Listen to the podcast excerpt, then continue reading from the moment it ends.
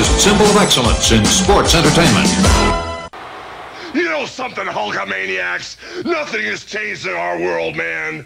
But you know, sometimes it takes a tragedy like the one that just happened in Detroit to wake the rest of the world up to what we're all about. Well, rest of the world, me and my little Hulkamaniacs still believe in the training, the prayers, the vitamins, turning negatives into positives, and believe in ourselves.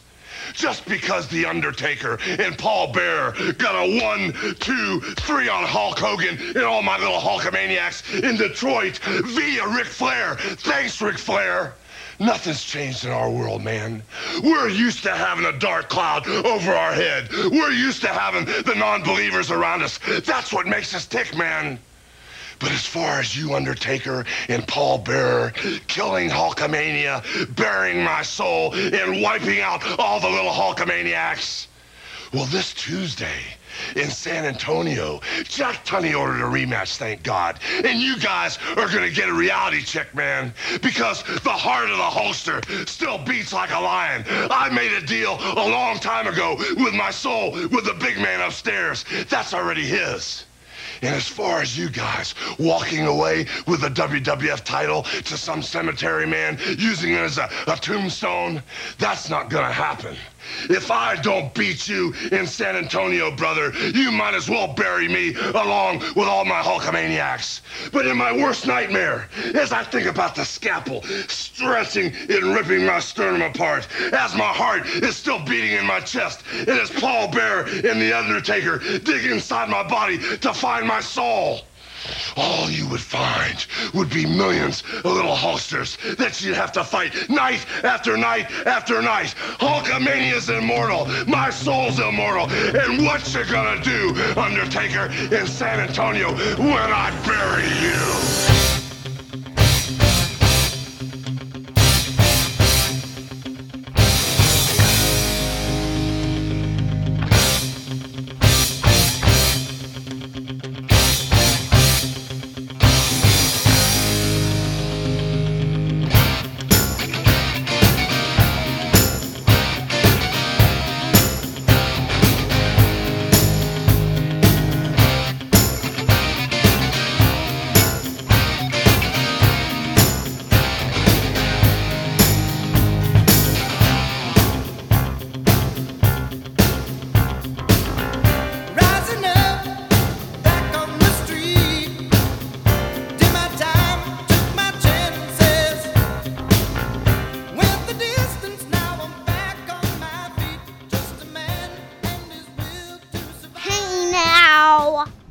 Hey now, welcome to the 24 inch podcast. My name is Steve Bennett. That was a mean Andre the Giant. Is Andre here to cut a promo on us? Three, five, four, um. I'm here for one reason. The challenge you to the World Championship match at the WrestleMania. Cop. What's up, Paula Bennett? Nothing. How you doing, baby? Good. I got stung by a bee, but I got a tattoo, and I had a play date. I'll talk about that more. All right, well let's Oh. let's start with the play date. How was the play date? Good. Who were your friends you had a play date with? Aubrey, Emerson, and Hazel. Okay, what'd you guys do at the play date? We swam and we played and we had a dance party. Oh, that sounds pretty fun. Okay, and then the next thing I think you said is you got stung. What happened there? You were at the Bills Stadium. Yes. There was a punt, pass, and kick competition or something there. USA Football had an event. Mhm. Mom signed you up. And what happened? So, um, I went there. It was like my fifth time doing this, like racing.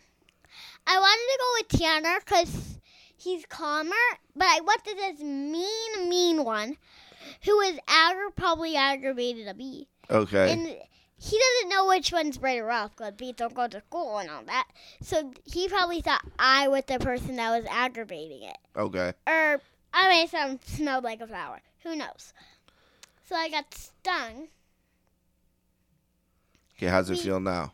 It feels better, but I still have that like sting feeling in it. And mom was able to get the stinger out, right? Yeah. Yeah. Mm, But you- mommy you was you- you- searching a few things for me about bees, so I would feel a little better to know why they sting me. And Right. stuff. But you finished the event strong, right? Yeah. Yeah. Well, I didn't go for a long time. Oh, okay. You got the hell out of there. yeah. I at least I got a tattoo. That was the other thing you're gonna talk about. Tell us about your tattoo. I got a tattoo. Oh, and one more thing about the sting. Um, there, there, I put cold water on it, and there, I got this um hold one of the um ice pack that a player probably holded, Mm, a special ice pack from the Mhm. players. Very cool. and I get to keep it now. Awesome. And tell me about your tattoo. Uh, it's a little heart with a doggy um paw on it. Okay, a heart with a doggy paw. Very cool. Well, welcome to the 24 inch podcast. Uh, Paula is here. Um, Steve Bennett here. Uh, Andre the Giant and Hulk Hogan and LJM form are also here. Big show tonight. It's the season three, episode seven of the pod. We are going to cover the November 30th, 1991 Madison Square Garden house show. Ric Flair versus Hulk Hogan for the first time in the New York territory in the main event. Also on the card, there's uh, a Rockers match towards the end of the Rockers run, right before they exploded at the barbershop. Uh, IRS, maybe his best match in the WWF, on here as well. Um, and the usual sort of, um, you know, jobber matches that would open an MSG show. I actually did cover this show before on the Place to Be Nation um, back a couple years ago on their reboot. If you want to check that out, go to the Place to Oh, Be I Nation feed. that. Paul remembers that show. Uh, so it's the same house show, and Dave will join us in a little bit. We'll read the news from November of 1991. We will also read emails and stuff later um, that the that uh, Dave has, and uh, that came I into the two four inch podcast. We're going to do some emails with Paula in a minute. Um, we're going to spend a couple more minutes with her, and uh, also we're going to do the bio of Ric Flair later as well. So Paula, besides the bee sting, the tattoo, and the play date, what else you been up to? My, dance recital and my birthday is really soon. How many days till your birthday? 13. And if the listeners want to buy you gifts, can they go to giftster.com and search Paula Bennett? You got a whole list there. Yeah, and um, our house object is um 1420 Rock Road, North Tonawanda. okay, yeah. That's our house address. Do you want to go to Giftster, Paula Love will never turn down a gift, right? no. Her birthday is June 16th coming up. What? A, I could have multiple Wednesday costumes. yeah. I would love that. So I, if one of my Wednesday costumes broke, I'm gonna have another one. And you got the Italy home kit, the Italy jersey on your list. Some board games, a lot of cool stuff. What do the guys got to say tonight? I guess on Hulk has a, we, a not a long list. I'm surprised. Okay. Andre had this All right. huge piece of paper. Well, let's start with Andre. What's what's up with Andre tonight? Me. Hi. Eh. Andre raises his sword. am Andre the Giant. Hi, me. Me, hi. Hulk Hogan. I think it's in French, so it's hard for Paula to read it. I don't care. Because I come from France, and I read I don't care. I'll read it. bonjour, Bonjour to you. au revoir. I don't even know what that means. It is French. Okay, stop talking. oui. Hi. I have lots of bad things. Oh no, it's mean Andre. I I don't know what that said. Here, let me read it. Okay, it says, "I am here for one reason: No, Daddy. to challenge you to a world Dad! championship match." Dad, What? read it correctly. That's what it says. No, like no, that doesn't. Dad, read the word. Oh, here I made a mistake. Three years to be a champion that- is a that- long time. Uh. Not that either. Oh. Not that either. Oh. Look at me while I'm talking to you. Fee five four I'll five. read it. Oh. Okay, I'll try it. I think I know it. Neither of us can read French, so we're having a problem. Hulk Hogan's a loser, and all your Hulkamanias. Okay, so Andre says Hulk and all the Hulkamaniacs are losers. I am here to make Hulk I have a question though. I have a question for for Andre. How come he's wearing his blue shorts? Because isn't that usually what nice Andre wears? I'll be right back. If he's mean Andre, why doesn't he have his mean Andre clothes on? I said I'll be right back. No, I'm just kidding. It's fine. I'm just joking, you, Andre. You got your mean clothes on. All right, let's hear from Hulk. What does Hulk have to say? Yeah, I'm stuck. Let me tell you something, brother. Doesn't say that. Oh, okay. Thank Andre, get out of here. This is my podcast, not yours. Okay, fee fi fo fum. No, he can stay. Okay. Doesn't have to talk a long thing. I am so hulked up. All Hulkamania as you rule. All Hulkamania as you rule. Happy Sting Month. Oh, it's the official month of the bee sting. Hulkster's been stung once or twice. And all the bad guys in the WWE have been stung a time or two by those killer bees jumping Jim Brunzell. I punched him because he it on. I just got stung. You've had enough of that, Hulkster, talking shit about bee stings on the day you've been stung. And in that promo, why did he say all the kids should be working? That's not him. No, no. Well, I think I have. June's a crazy Seriously. month. Paula's got her dance recital. She's got her birthday. She's got her mom's birthday. She's got Father's Day. She's got Italy playing in the Under 20 World Cup. Italy playing in the Nations League. Champions League final. A lot of, lot of football. A lot of calcio. Stanley Cup finals. If you don't know what that means, that means soccer. Right. Calcio is soccer in what language? Italian. Yeah. Ti amo, everybody. Ti Uh, amo. ti amo. Ti amo.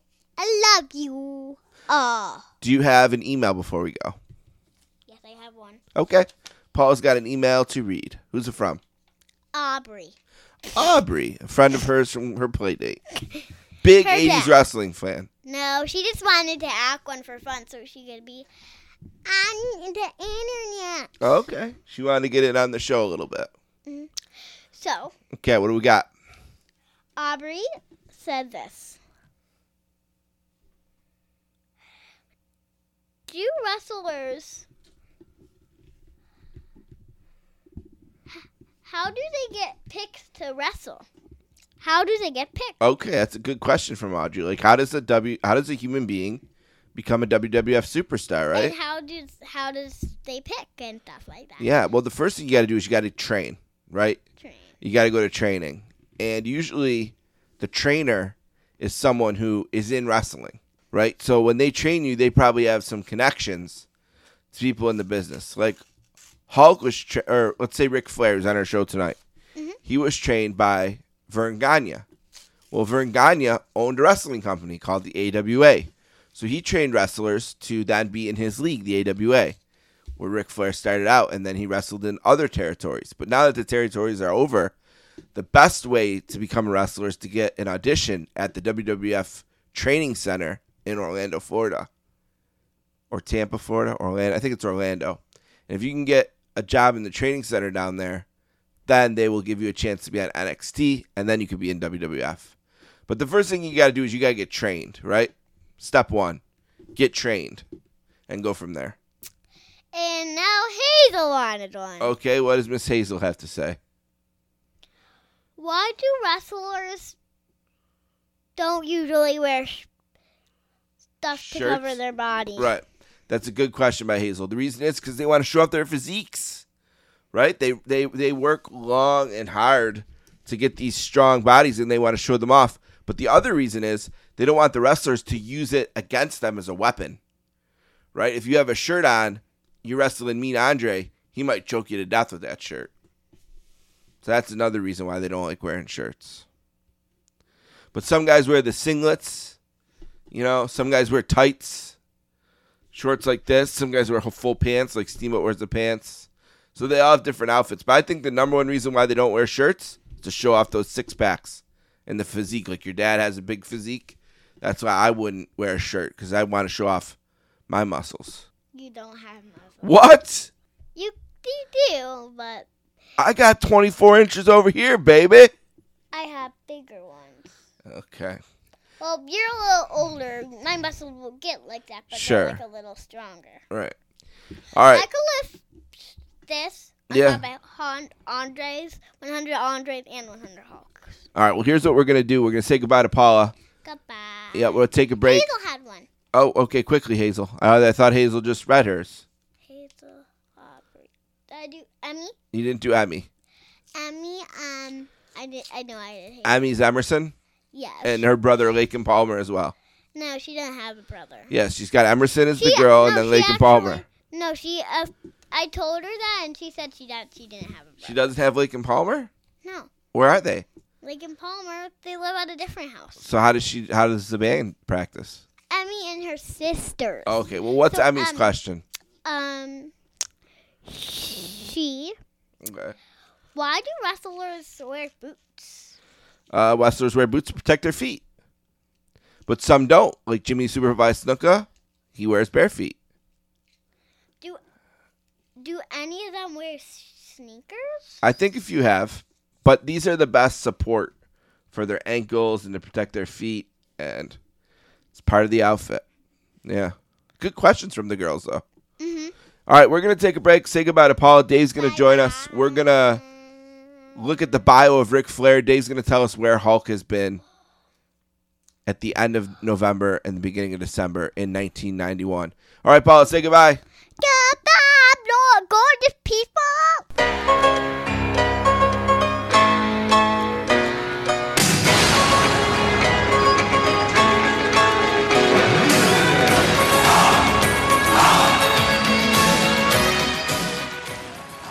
Thank you for listening to the 24 inch podcast. Don't forget to check out my other podcast, The Sportscasters 10 Years in the Making. You can find it on Twitter at sports underscore caster or download episodes wherever you found this podcast. You can find the 24 inch podcast on Twitter as well. We're at the number two, the number four, the word inch podcast at 24 inch podcast. Email us at 24 inch podcast at gmail.com. Don't forget about our friend Peter Winson and greeting from Allentown. It's at GF Allentown Pod.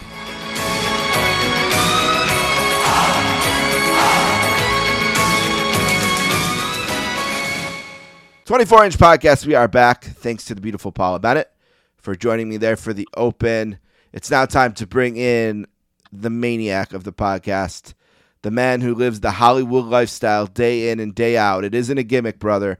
It's real life. Let's welcome from New Jersey, Hollywood, Dave Rowlands. A whole weekend of Hollywood and Dave. It really was. Uh, happy Memorial Day weekend to you, uh, albeit a few days late. And um, wow, was I uh, making my rounds? I guess if you're following me on social media, you can see that. And um, I think I behaved myself pretty well and had a really good time. Lots of singing, Uh, singing of inside, singing. singing outside, singing down. Yeah, the VFW had me up there. Uh, you know, barbecues, different, different, different affairs, bars, Here's what I love about Hollywood Dave. Here's what I love about Hollywood Dave. So he's singing at the VFW post, I guess that's where you say you were outside. Oh, And yeah. it's it's a holiday weekend and it looks like a family event. There's all these kids walking around. You know, I see them in the background with their mom walking around.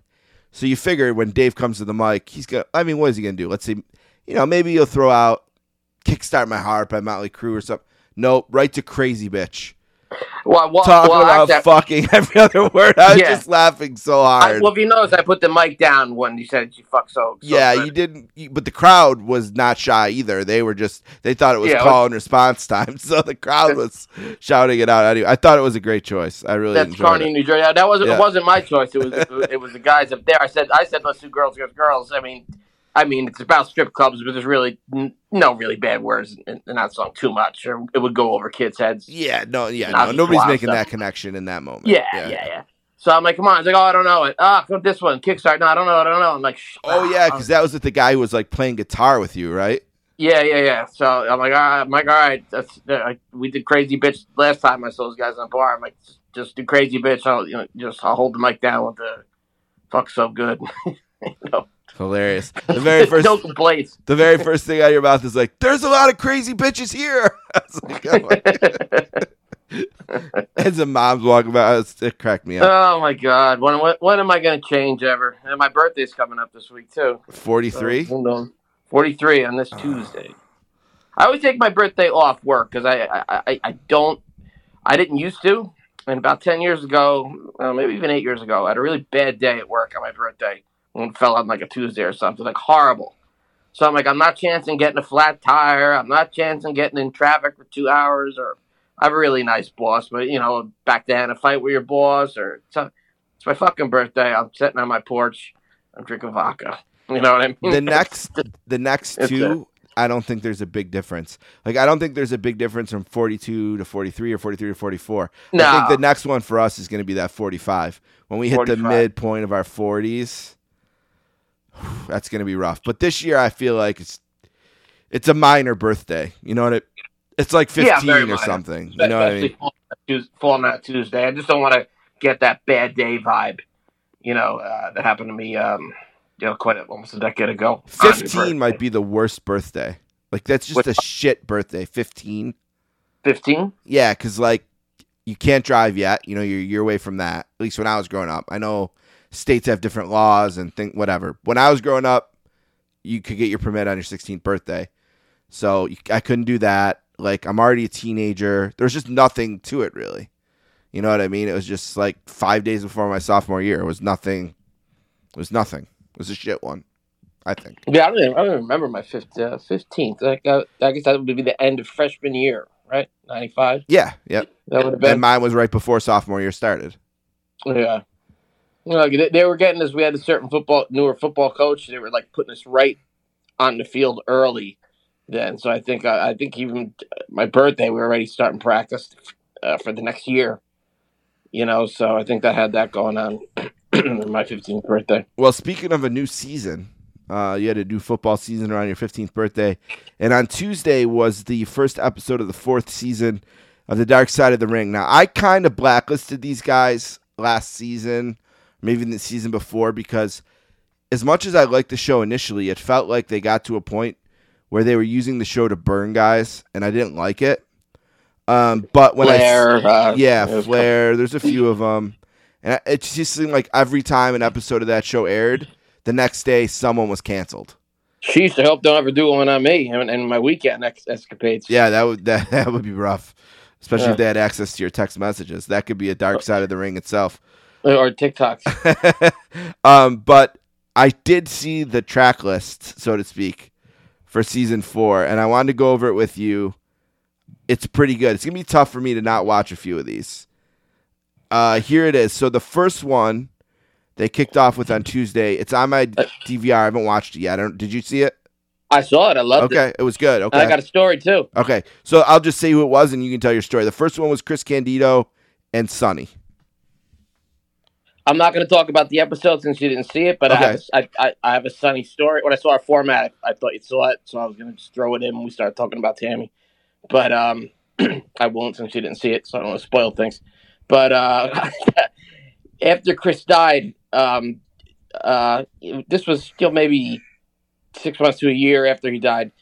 And she was, she's, you know, she goes through phases where she looks great, she doesn't look great, she looks so so. In the middle, she was looking pretty good at this time and we're at Jenkinson's in Point Pleasant, New Jersey. I go to my buddy. You know, band's playing. I think it was the Ben, either the Benjamin. So this is 05, 06, that era. Five oh six. Yeah. Yeah, somewhere in there. I go that that's Sunny. I think over there dancing, and my friend goes, "It, it is. It, it it is." So we're getting closer and closer. Next thing you know, I'm dancing with her. And next thing you know, I say to her, "You look familiar," and she goes, "Well, I used to be on TV." And I go, really? What did you, what did you use? You know, what were you on? She's like, I was on wrestling. I'm like, oh, I used to watch that when I was a little kid. You know, I wasn't trying to be a mark. sandbagging, you Right. sandbagging motherfucker. Yeah. Okay. Right. Yeah. So it's working, and it's I, I don't know, it's working Right. enough to You're vibing. She didn't want to run away yet, right? that she and her sister coming back to our hotel with us to party afterwards. Oh. So we leave Jenkinson's and there's a boardwalk outside, and me, her, her sister, and one or two friends of mine are out there. We're planning our next move, where to get the beer, where to do this, where you know, where's the hotel? We're going. You're getting Not the party, saying I was party sex with her. supplies. Party supplies. Don't know where it was going to lead, Yep. Right. you know. But I'm just saying they were coming. Okay. All of a sudden, oth- another friend comes that No. wasn't in Jenkinson's, that was at another bar, and goes, "Oh my God, Sunny hanging out with Dave Rowlands. This is a dream come true. He's the biggest wrestling fan of all time. And you're Ah. coming back to you're coming back to our hotel. "Oh my god, I can't get over this."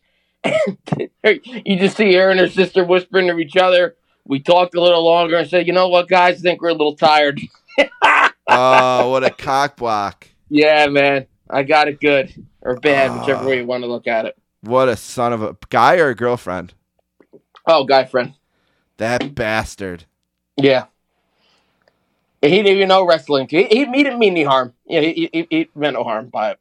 But What a big mouth. What yeah, he don't get the whole like you know right. mark thing. Yeah. you know the, that, that, that you whole played it of thing. perfect. I kind of recognize you from something. Oh, okay. Yeah, Yeah. I seen that, but I don't know or whatever.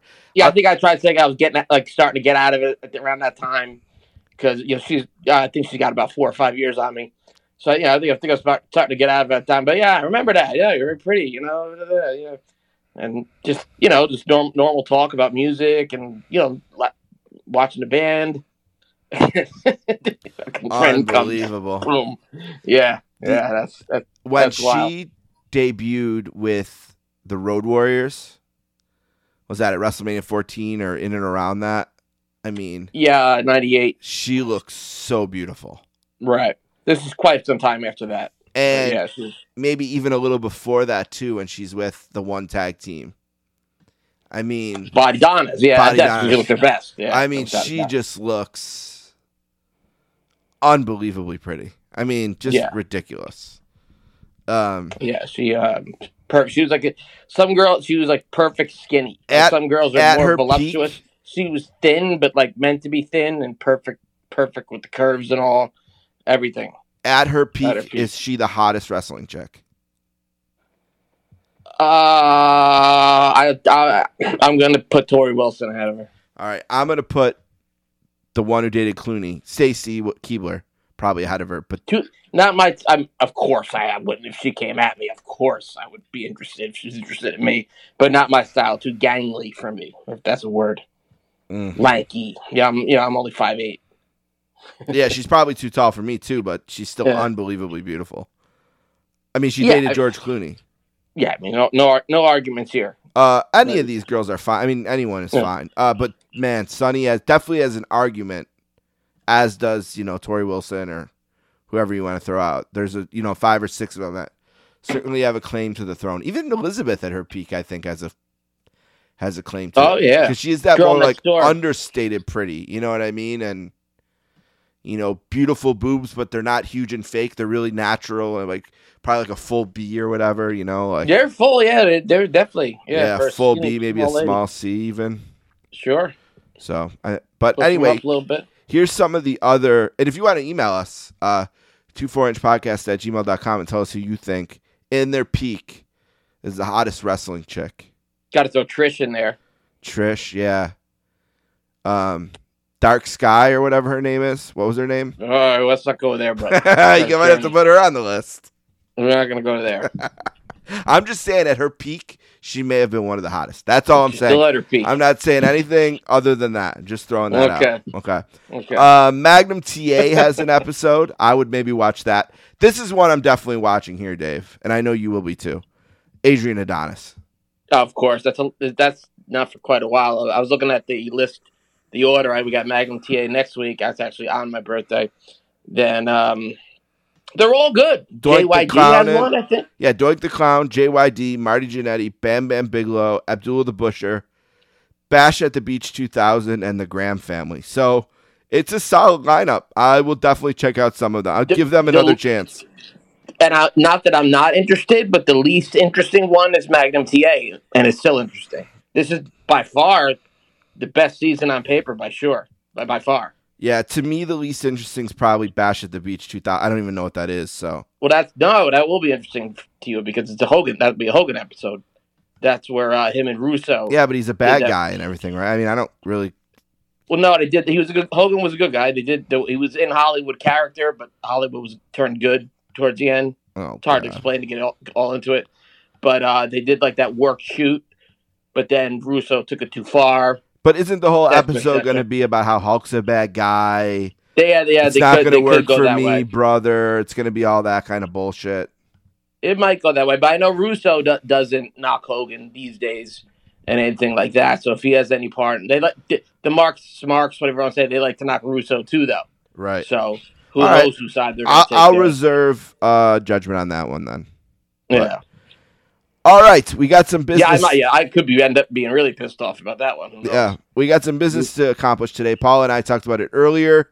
The show tonight, we're going to Madison Square Garden, um, in Manhattan, and um, the Gotham world, City, brother. the world's most famous arena for the show in between Survivor Series and that Tuesday in Texas in November of 1991, and Hulk Hogan's opponent that night for the first time Woo! in New York is Ric Flair. So let's do the bio. I'm not going to do it super long here because Richard Morgan Fliehr's story has been told and told again and told again. Um, but we'll go over it quick. He was born February 25th, 1949, in Memphis, Tennessee. Um, he was adopted. Uh, his original parents were Luther and Olive Phillips, the later of whom was also credited with the Demaree and Stewart surnames. Nonetheless, his birth name is commonly considered to be Fred Phillips, even if he is also credited on various records as Fred Demaree or Fred Stewart. So he was originally named Fred. It's wild to think that. Huh? Yeah, he was adopted by Catherine Fliehr and Richard Reed Fliehr. The Fliehrs decided to adopt due to Catherine being unable to become pregnant after giving birth to a daughter who died shortly after.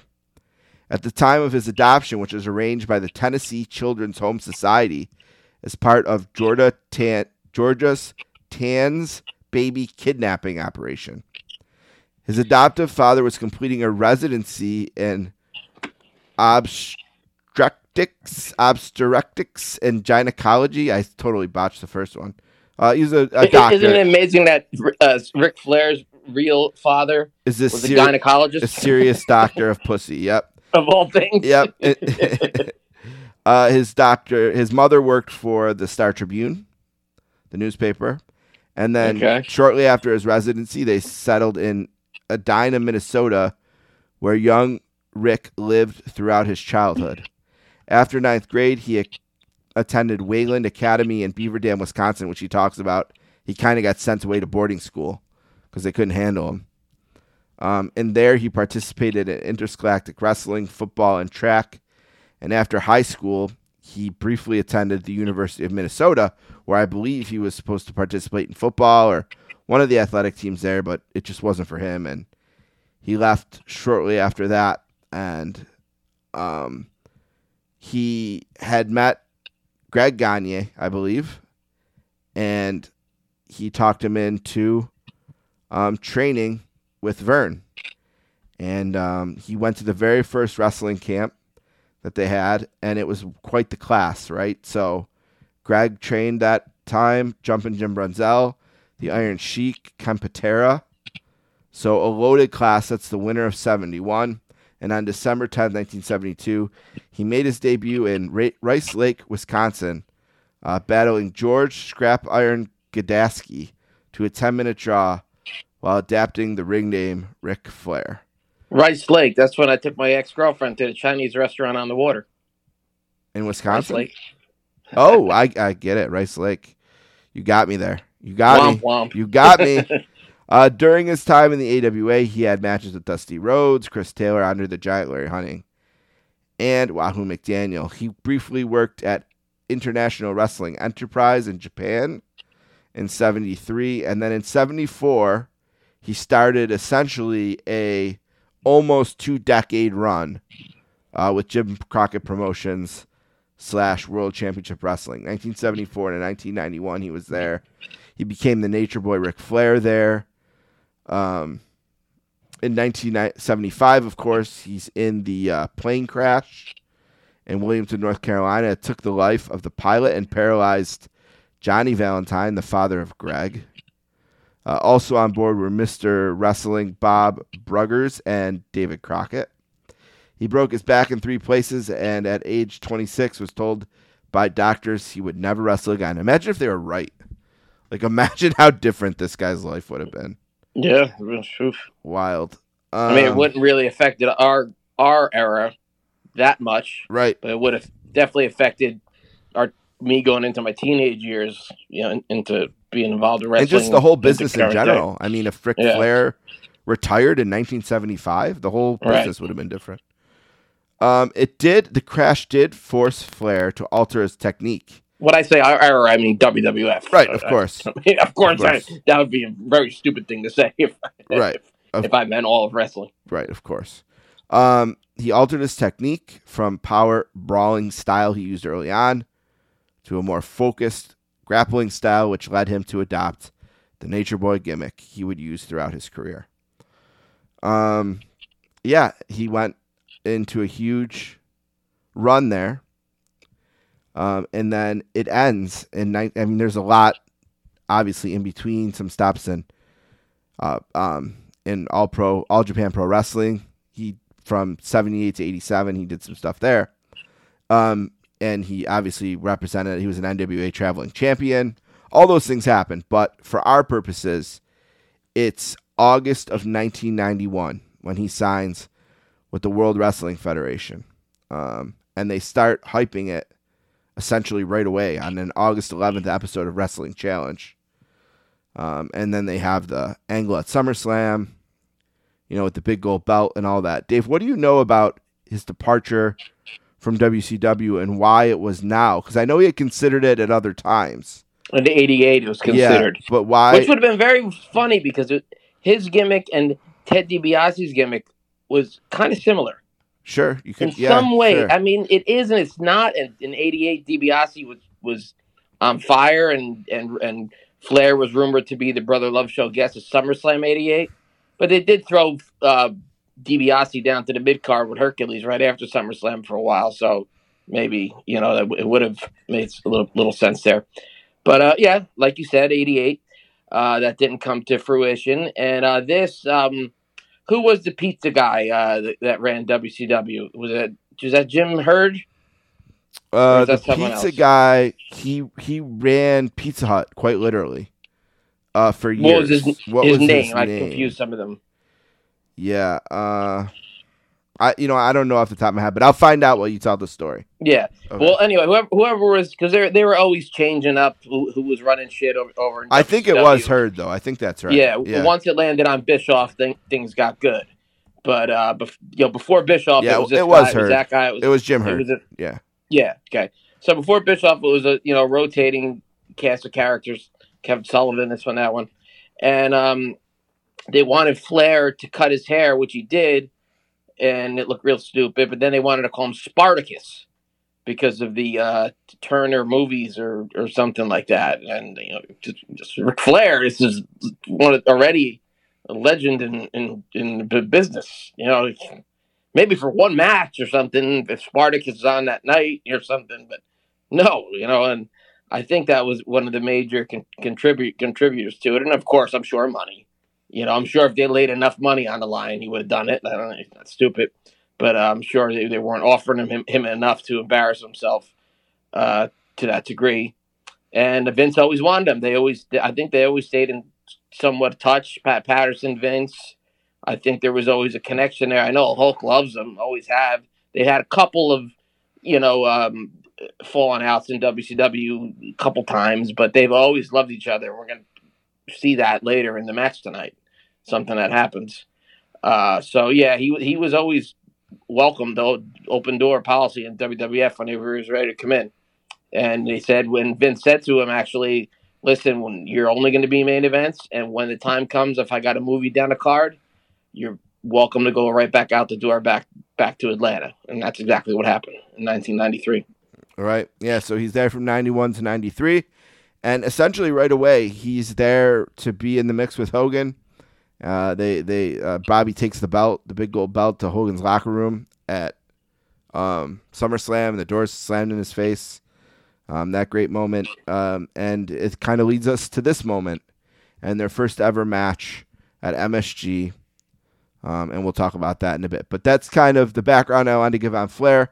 Like I said, obviously his life and you know every there's there's more to be told. But you know that that's I think for our purposes, where we'll leave it. And um, let's uh, switch it to you, Dave. Now that we got some background on Flair, what we really need to know is what Hogan's been up to. Now I don't know if you decide to go with before or after, but let us know what's up with Hulk. What air, what you decide to focus in on, and what he's up to.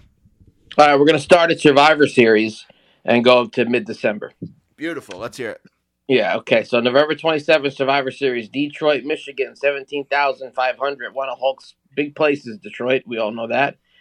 The Undertaker, green as grass, kind of, still, to face Hulk Hogan in one of the biggest upsets of all time. I couldn't believe my eyes seeing this to win the WWF Championship. Jarred his neck with the tombstone on on the. You go with that? You, you believe that? You believe Hulk was I believe that, Ah, absolutely. That's one I'm not Beware- buying. I've watched it a bunch of times. He's fine. He's fine.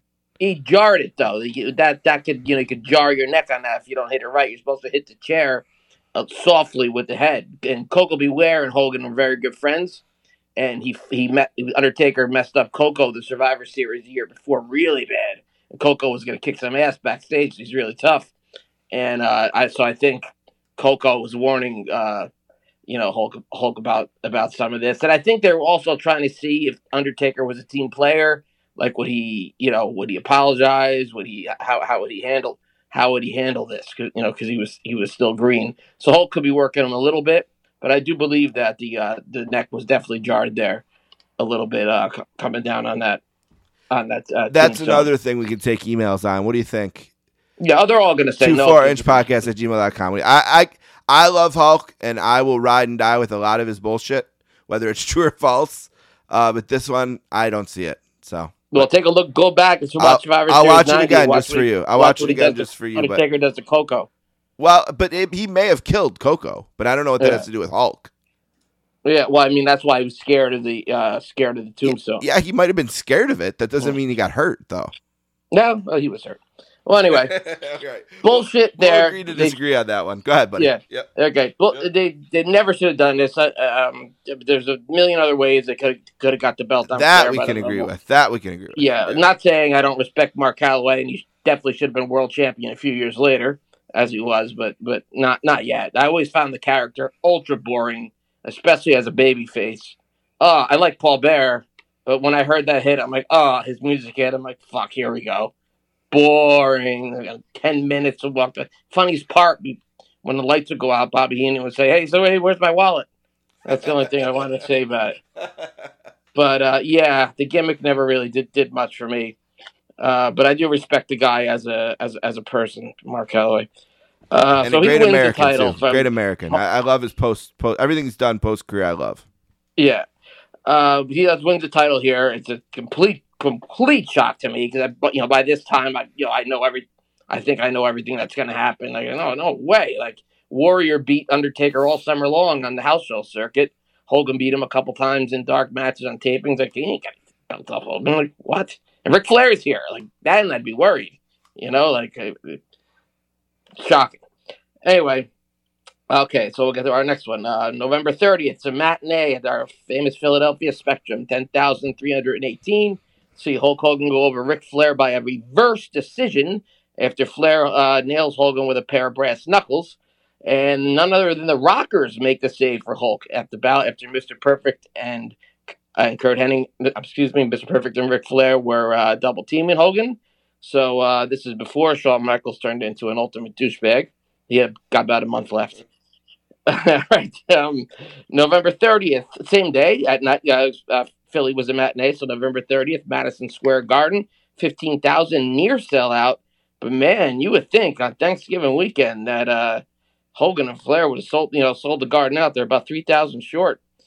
Um, maybe it was because all of a sudden it's not a title match. I know, think maybe that's why away- though that it's Thanksgiving Yeah. weekend. I think you know it's a holiday weekend. Maybe a lot of people out of town.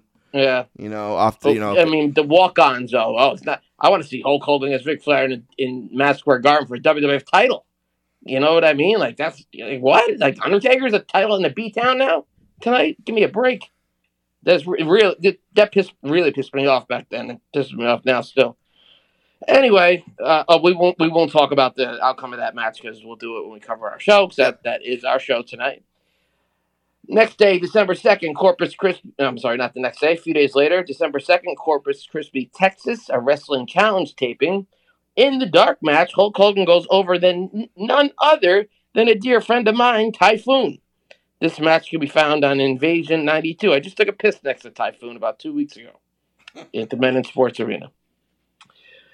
The next day, December 3rd, this is a primetime wrestling slash Tuesday night in Texas. Tuesday night Texas is live, but the tape matches for primetime as well. And Hulk Hogan wins his title back from The Undertaker in front of 8,000 people in a sellout. But of course, this time, Jack Tunney was there to reverse the decision the next week and put the title vacant. But it's okay to get tombstoned on a chair, I guess. But to throw uh, somebody's uh, remains in um, Undertaker's face uh, is not okay. So I don't see how anybody can argue that. Jack sure Tunney they still will. sucks. Jack Tunney sucks. Yeah. And that was more of Ric Flair's interference uh, there. Okay. Um, then um, 12 4. Superstars taping 7,500. Hogan over Flair on a countout. December the 8th, St. Louis Arena 7,900. Not The numbers aren't what we're expecting here. I think that's why we had a little bit of a WrestleMania problem. Hogan over Flair by countout. 12 12, a, w, a WWF SWS Tokyo Dome event. 40,000 Japanese fans are on hand for Hulk Hogan to go over Genruki Tenryu after an insecurity, whatever the hell that is. I've heard it a million times. But Is that a ghetto blaster? I think so, right? I think so. Yep. Yeah. And three clotheslines. Tenryu actually kicked out a leg drop in this match. It's a great match. It's, it's out. I believe it's out there to find uh, somewhere. It's one one of those where Hogan defenders were saying, "Hey, you know, take a look at this match if you don't think the guy could work." Uh, one of those deals because it does, does the insecurity and all that kind of thing. And last one, uh, December fourteenth, Honolulu, Hawaii, eighteen thousand sells out for the big man, the Hulkster, to go over the Nature Boy, Ric Flair, via a countout. And that will be all. Very good. Very good. I love it. Little motley this time, little mixture. Yeah, a little Stuff mixture. going on? Good stuff. I Yeah. think we're starting to see some of the um, attendance problems that maybe made Vince wonder, right, or wa- waver a little bit. So, I think it's a, and it's the time he came in in August. If he came in in January, then it would be perfect right, time right, right. set up. Yeah, Yeah. interesting. All right, we are going to take a break. Uh, when we come back, we're going to read the news for November of 1991, and we're going to cover the show Madison Square Garden, 11:30, 1991. It's Hulk Hogan versus Ric Flair at the world's most famous sports arena. We'll be right back.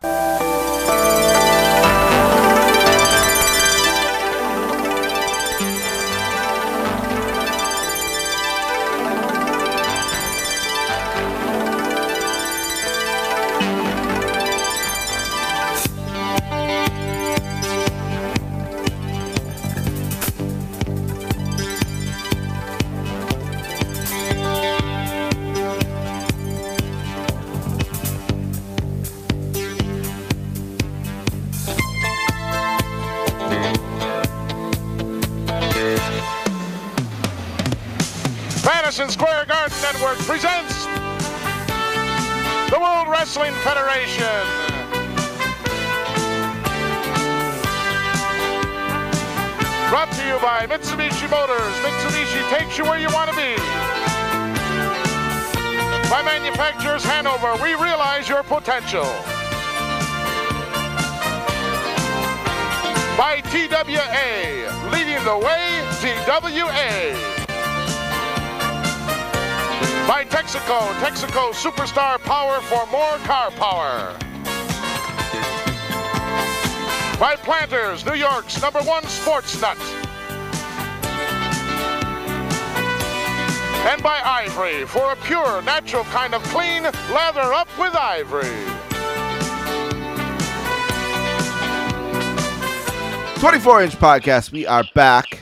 In a second, we're going to cover Madison Square Garden. 11. The Mecca. Yep, 11 30 91. But before we do that, Dave, it's time to read the news.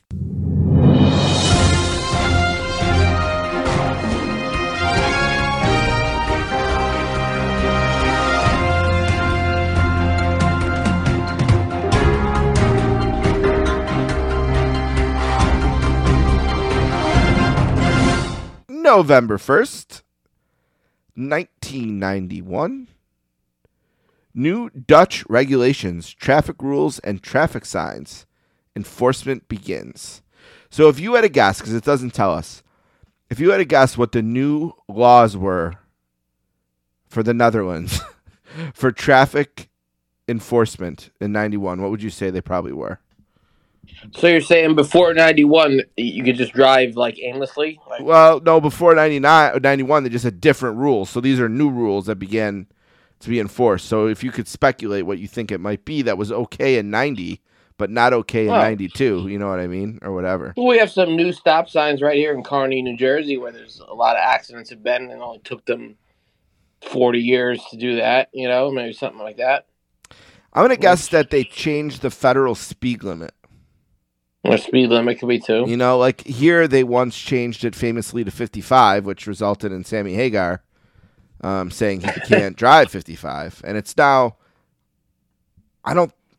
There either isn't a federal speed limit anymore, or it's 75. I think They must have listened to Sammy. they did listen to him Yeah, because there is no more 55 minute federal speed limit. he couldn't do it, so they had to take. Listen, Sammy Hagar can't drive 55. We got to have a town meeting here, brother. Figure something out. Yeah, I mean, if the Red Rocker says so, Even the Um, fake Sammy Hagar from Madison Square Garden couldn't drive 55. yeah, there is no federal speed limit anymore.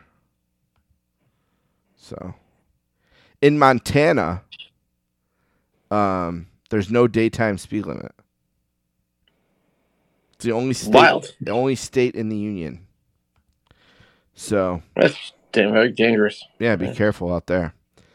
um, November 2nd, Nevada makes the biggest comeback in NCAA football history, overcoming a 35 point third quarter deficit to rally and beat Dave's favorite team, Weber State, 55 49. Dave, I'll give you $5 if you can tell me what state Weber State is in, because I think I know.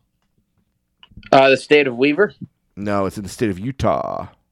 Okay. Yeah, I was almost upset is when uh, Undertaker jarred Hogan's head later that month. Ah, that's a good one. Um, Richard J. Kerr, one of your favorite CIA directors, uh, ended his term on November 5th. No longer the director of the CIA. Bye bye, brother. Yep, yep, yep, yep. Um, November 6th, Maximus 2.0 BBS released. I have no idea what they're talking about. Maximus 2.0 BBS. BBS. It almost reminds me of Irwin R. Schyster, otherwise known as IRS. Maybe that's what it means. Wild. Now here's follow up on the last story. November 6th. Robert M. Gates becomes the 15th director of the CIA. Dave, do you think the CIA killed Kennedy? Uh, no, I don't. Yeah, I don't really either. No. I know there was some new evidence or something that people are really hot on that again now. Um, Yeah, I was never a big conspiracy uh, theory type guy. Sorry, Jesse. Jesse loves out it. there. Yeah, Jesse loves it. Yeah, I mean, um, well, nowadays, you know, I, I do believe that we uh, the election was fraud, fraudulent. So that's that's a conspiracy theory, right? Yes, that would be because there's no That there would be considered one. hard evidence so, yeah. necessarily. Yeah. No evidence. So yeah, I guess so. There's one. You know, there's a couple different things. It is uh, probably the only one. I, I, I don't believe the World Trade Center was conspiracy theory or anything like that. quickly to go back, do you want to take a guess at what Maximus is before I tell you?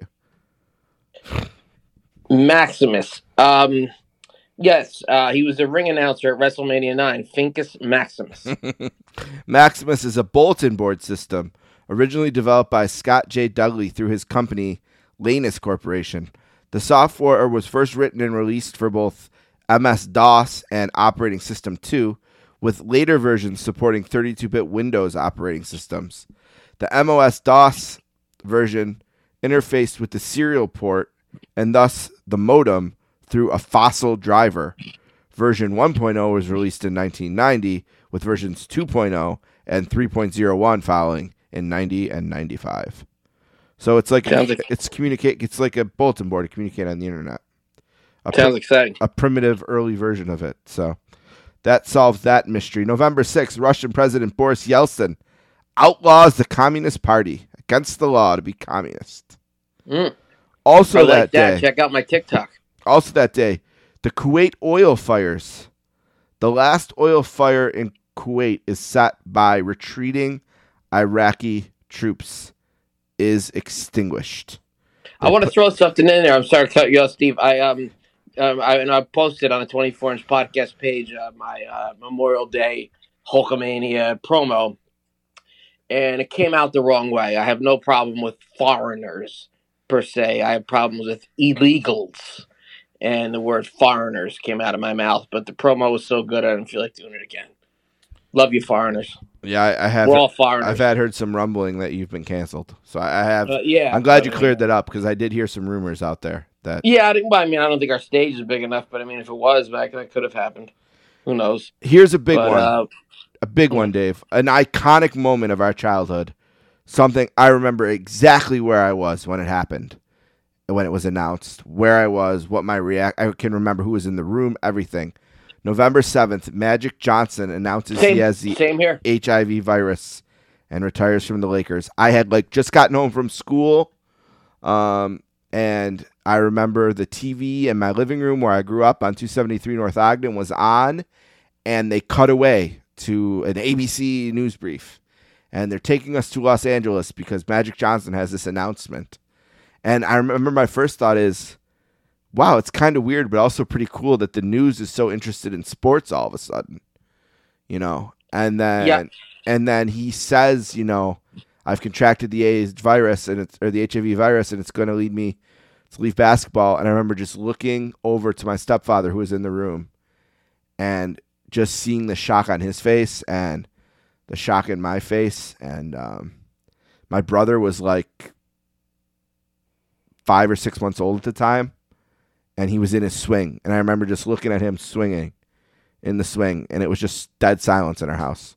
Yeah, I remember I was down. I was down in the basement watching Ninja Turtles or Diff'rent Strokes or something, and um, my dad called me up. He was laying on a couch, and it was dark out already. or just got dark out, and uh, you know, he told me Magic. You know, not a sports fan, but Magic Johnson. Come on, Yeah, he's just Right. he's an iconic. Yeah, yeah, yeah. He crosses the. icon. He's like, you know, LeBron James today, or someone who you don't need to know sports to know him. Yeah, right.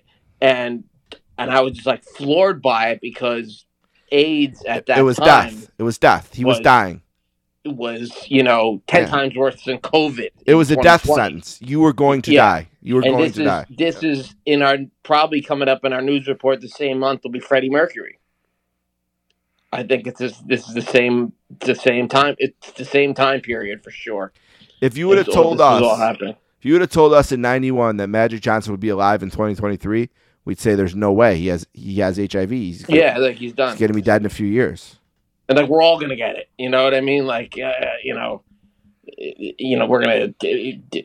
You cut your finger. It wasn't even just sex. Like we were, everybody was so scared. You cut your finger. Oh my god! Like you know, put out, close that up. You know, I mean, it's get somebody else's blood in there and you get might get AIDS. Uncle Tito was a very um, scared of AIDS uh, guy, and um, you know, for that was about when I when I from like ninety one to ninety three, like the AIDS craze, and it kind of uh, kind of settled down after that. Yeah, But, oh, they boy, started was- figuring out how to treat it. Right? It was yeah, was that a pandemic? Right? It was, yeah right. wild. At the time, yeah, a lot, a lot of people didn't experience that, but yeah, we were afraid of AIDS. I mean, God, there were all TV shows about it, right? Everybody had an, everything had an AIDS episode, Yeah. and uh, my cat has AIDS, actually, feline AIDS currently. Huh. He's hanging in there. I hate cats.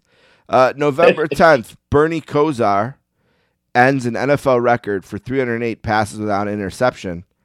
Um, what's a bad day for his Browns as they set the record for largest blown lead in an NFL game at the time, uh, 23 to 0. Um, Philadelphia then wins 32 30. Uh, later, the Bills would set that record, um, and then it was just broken last year by the Vikings. Um, who now I bet you were happy when uh, the Bills set that record in a good way or a bad way. They went win, win or Uh, lose. a good way. They won. They came back um, Oh, you must have been pissed off. to beat Houston. Yeah, and also that day the Saints lost to the Eagles, so I was double pissed off. Uh, okay, this is big. Uh, uh, November 12th. Atlanta Braves pitcher blank wins the NL Cy Young Award. Dave for 100,000 whatever a really like worthless currency is. Um, Turkish lira. Uh, who won that Cy Young Award that day? a pitcher. Yeah, Braves pitcher. You can call a friend, but not Chet. Oh, Chet would know. uh, I'll give you a hint. He also played for the Mets. If that helps you. initials. TG. He was also drafted by Peter Winston's Boston Bruins, but chose baseball over hockey. Tom Glavine is the name of the. Nah, never would have gotten a million years. Uh, oh, this is a big de- big deal on TV. Uh, November twelfth, Full House has its 100th episode. The twins are born. All right. Jesse is twins, obviously. Not yes, not the not the right. started with them. Rest one of my favorite one of my favorite shows of all time. That type of show like Paula loves it. you know, it. man, you're in a bad mood, you're a bad day, put on Full House, makes makes you happy. Paula loves it. Yeah. Stands the test Yeah. of time.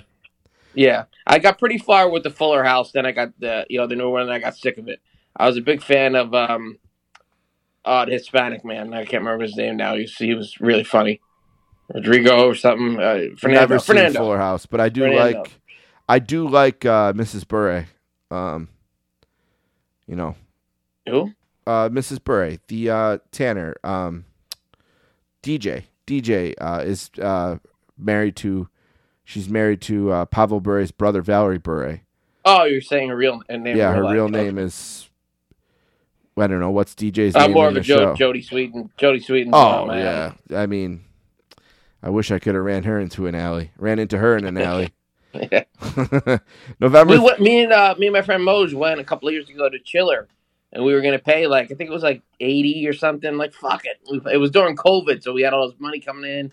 Like let's do it, and then we get to Chiller Theater uh, in Parsippany, New Jersey, and there's a fucking bomb scare. Oh, damn So it. then we end up in a bar in Parsippany for the rest of the day with, with no Jodie Sweetin. Damn it. It's like, why couldn't Jody have went to that bar too? Right, right. Because you know she, She might not have something fit to do. Post, you know, post. Get it? She might not have fit in I do. With the yeah with those things. I, I do get it. I do like those things. Are they available for viewing on the internet or no? I don't believe so, but No. if, if they are, please let me know uh, shortly. Sure. I'll, I'll look later. Um, No, Candace, I she's ever. Candace. Cameron- fake ones. Candace Cameron Bure is her name now. She was originally Yeah, Candace yeah, Cameron. that that that yeah, Right. that rings a bell. Now she's Candace Cameron Bure. Uh, November 13th. Let's see if we can get this one. Boston Red Sox blank pitcher wins the AL Cy Young Award. Another hint for you. Later, a New York Yankee. And you absolutely know who this is. I guarantee it. Yeah, but I don't know who plays what positions and all that kind of You shit. You know who this is, though. You know who this is. All right, we'll give it the initials. Uh, RC. Oh, um, yeah, uh, Yep, you got it. Talk it out. Big badass Texan. shit. I don't want to waste all this airtime. I don't know. Roger Clemens. Roger Clinton. I definitely, yeah, I know who that is. Uh, November 14th, Michael Jackson's Black or White, mu- Black or White music video with groundbreaking morphing effects premieres simultaneously in 27 countries on MTV, Fox TV, and BBC's Top of the Pops. After The Simpsons, I remember that night very well. Big, big deal, and it was a long version. That's power. Where- That's power where- right there. you know, we started destroying the car at the end and jumping all over the place, Standing on the Statue of Liberty. nuts and everything. Yeah, Yeah. it was wild. Everybody watched that. I remember the next day at school, it was just like Michael Jackson mania running wild. That's power. Your song, your video of your song debuts simultaneously in 27 friggin' countries. Yeah, That's a that's a big deal. People don't realize what a big deal he was. that's pretty much it. That album, right? I know he, he had a few more after that, but no, uh, remember the time, right? Do you remember? Well, that's not the same album. Yeah, remember the Time's on the same album. Um, Zeus is in that video. I But think. wasn't that what you were saying? Was that the only? no? I'm saying that is. oh, after that album. Yeah, I think that was the last I'm big sure album. they probably went to number one, but it was never that same No. Yep. off the wall. Because then the allegations and and stuff started. It got weird. Yeah, It got and the weird songs then. weren't as good either. Yeah. Either. November seventeenth. Heal the World's on Dangerous too, right? Even Yeah, that might have been the last real big one. it was the last real big one. You're right about Yeah. that. November seventeenth, the first condom ad aired on Fox TV. Hmm. There you go with the AIDS. I would say, if I had a guess, the last time I wore a condom was 2005. Okay, So, a little after that. um, let's see, what else do we got here? Oh, this is a big day, November 17th as well. Detroit Lion Mike Utley is paralyzed in a game versus the LA Rams. I remember that very well. Um, you know, Well, yeah, that I, I think they were they were doing the Hogan thing. Um, he didn't they say they he visited that guy in the hospital yeah, he did. He did the. This is the guy that did the thumbs up, I think, right? When he was- yeah, so it was a, it was an angle yeah. Well- and stuff. They just didn't they just didn't bring the Undertaker into it. And Hogan said, "You did jar Oh, my neck." Get out of here! Oh, It was an angle. You bastard! You had me thinking that maybe Hulk like actually went and visited the guy. Uh, November Well, I think he did. I think he actually did. November nineteenth and twentieth. Cal Ripken Jr. is named the AL MVP, his second, and the Braves win the uh, NL MVP and Cy Young as Terry Pendleton uh, wins that award. You would have never guessed that one. Maybe you've heard of Cal Ripken though, right? Cal Ripken and and uh, his son, Cal Ripken Jr. Right. Uh, November twenty second. Or is that the same person? No, they're two different people. Uh, sports history. There's a lot of sports in this month here on our site. But November 22nd, another guy you've heard of, Patrick Ewing, is paid, Yes, I have. paid a record 18 Very handsome man. Yeah, very handsome. Paid a record 18.8 million for 2 years. So 9 million a year.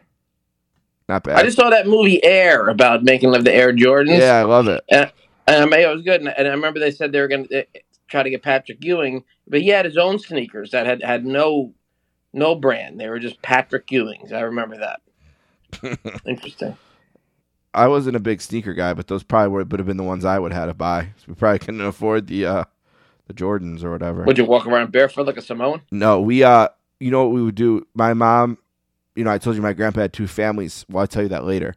Uh, but pretend I told it to you earlier. Um well, for part of the time because of that, they lived in Erie, Pennsylvania, and Erie, Pennsylvania had a Nike outlet. So every summer we would go visit my mom's friends in Erie and we would get our school sneakers at the Nike outlet because they were a little cheaper. So Mm. so I always had a nice pair of Nikes, but they were like a year old because you know they were available Mm. at the outlet now. It's exactly what I do now. To be honest with you. Uh, big story here that you kind of mentioned earlier. November 23rd, Freddie Mercury, um, age 45, confirms he has AIDS. November 24th, Freddie Mercury dies. And the same day, Kiss's drummer Eric Carr died. So it kind of took a big. Oh. Um, Of cancer. yeah, is it even listed there? No. Freddie, yeah, it took away. It took away all his uh his.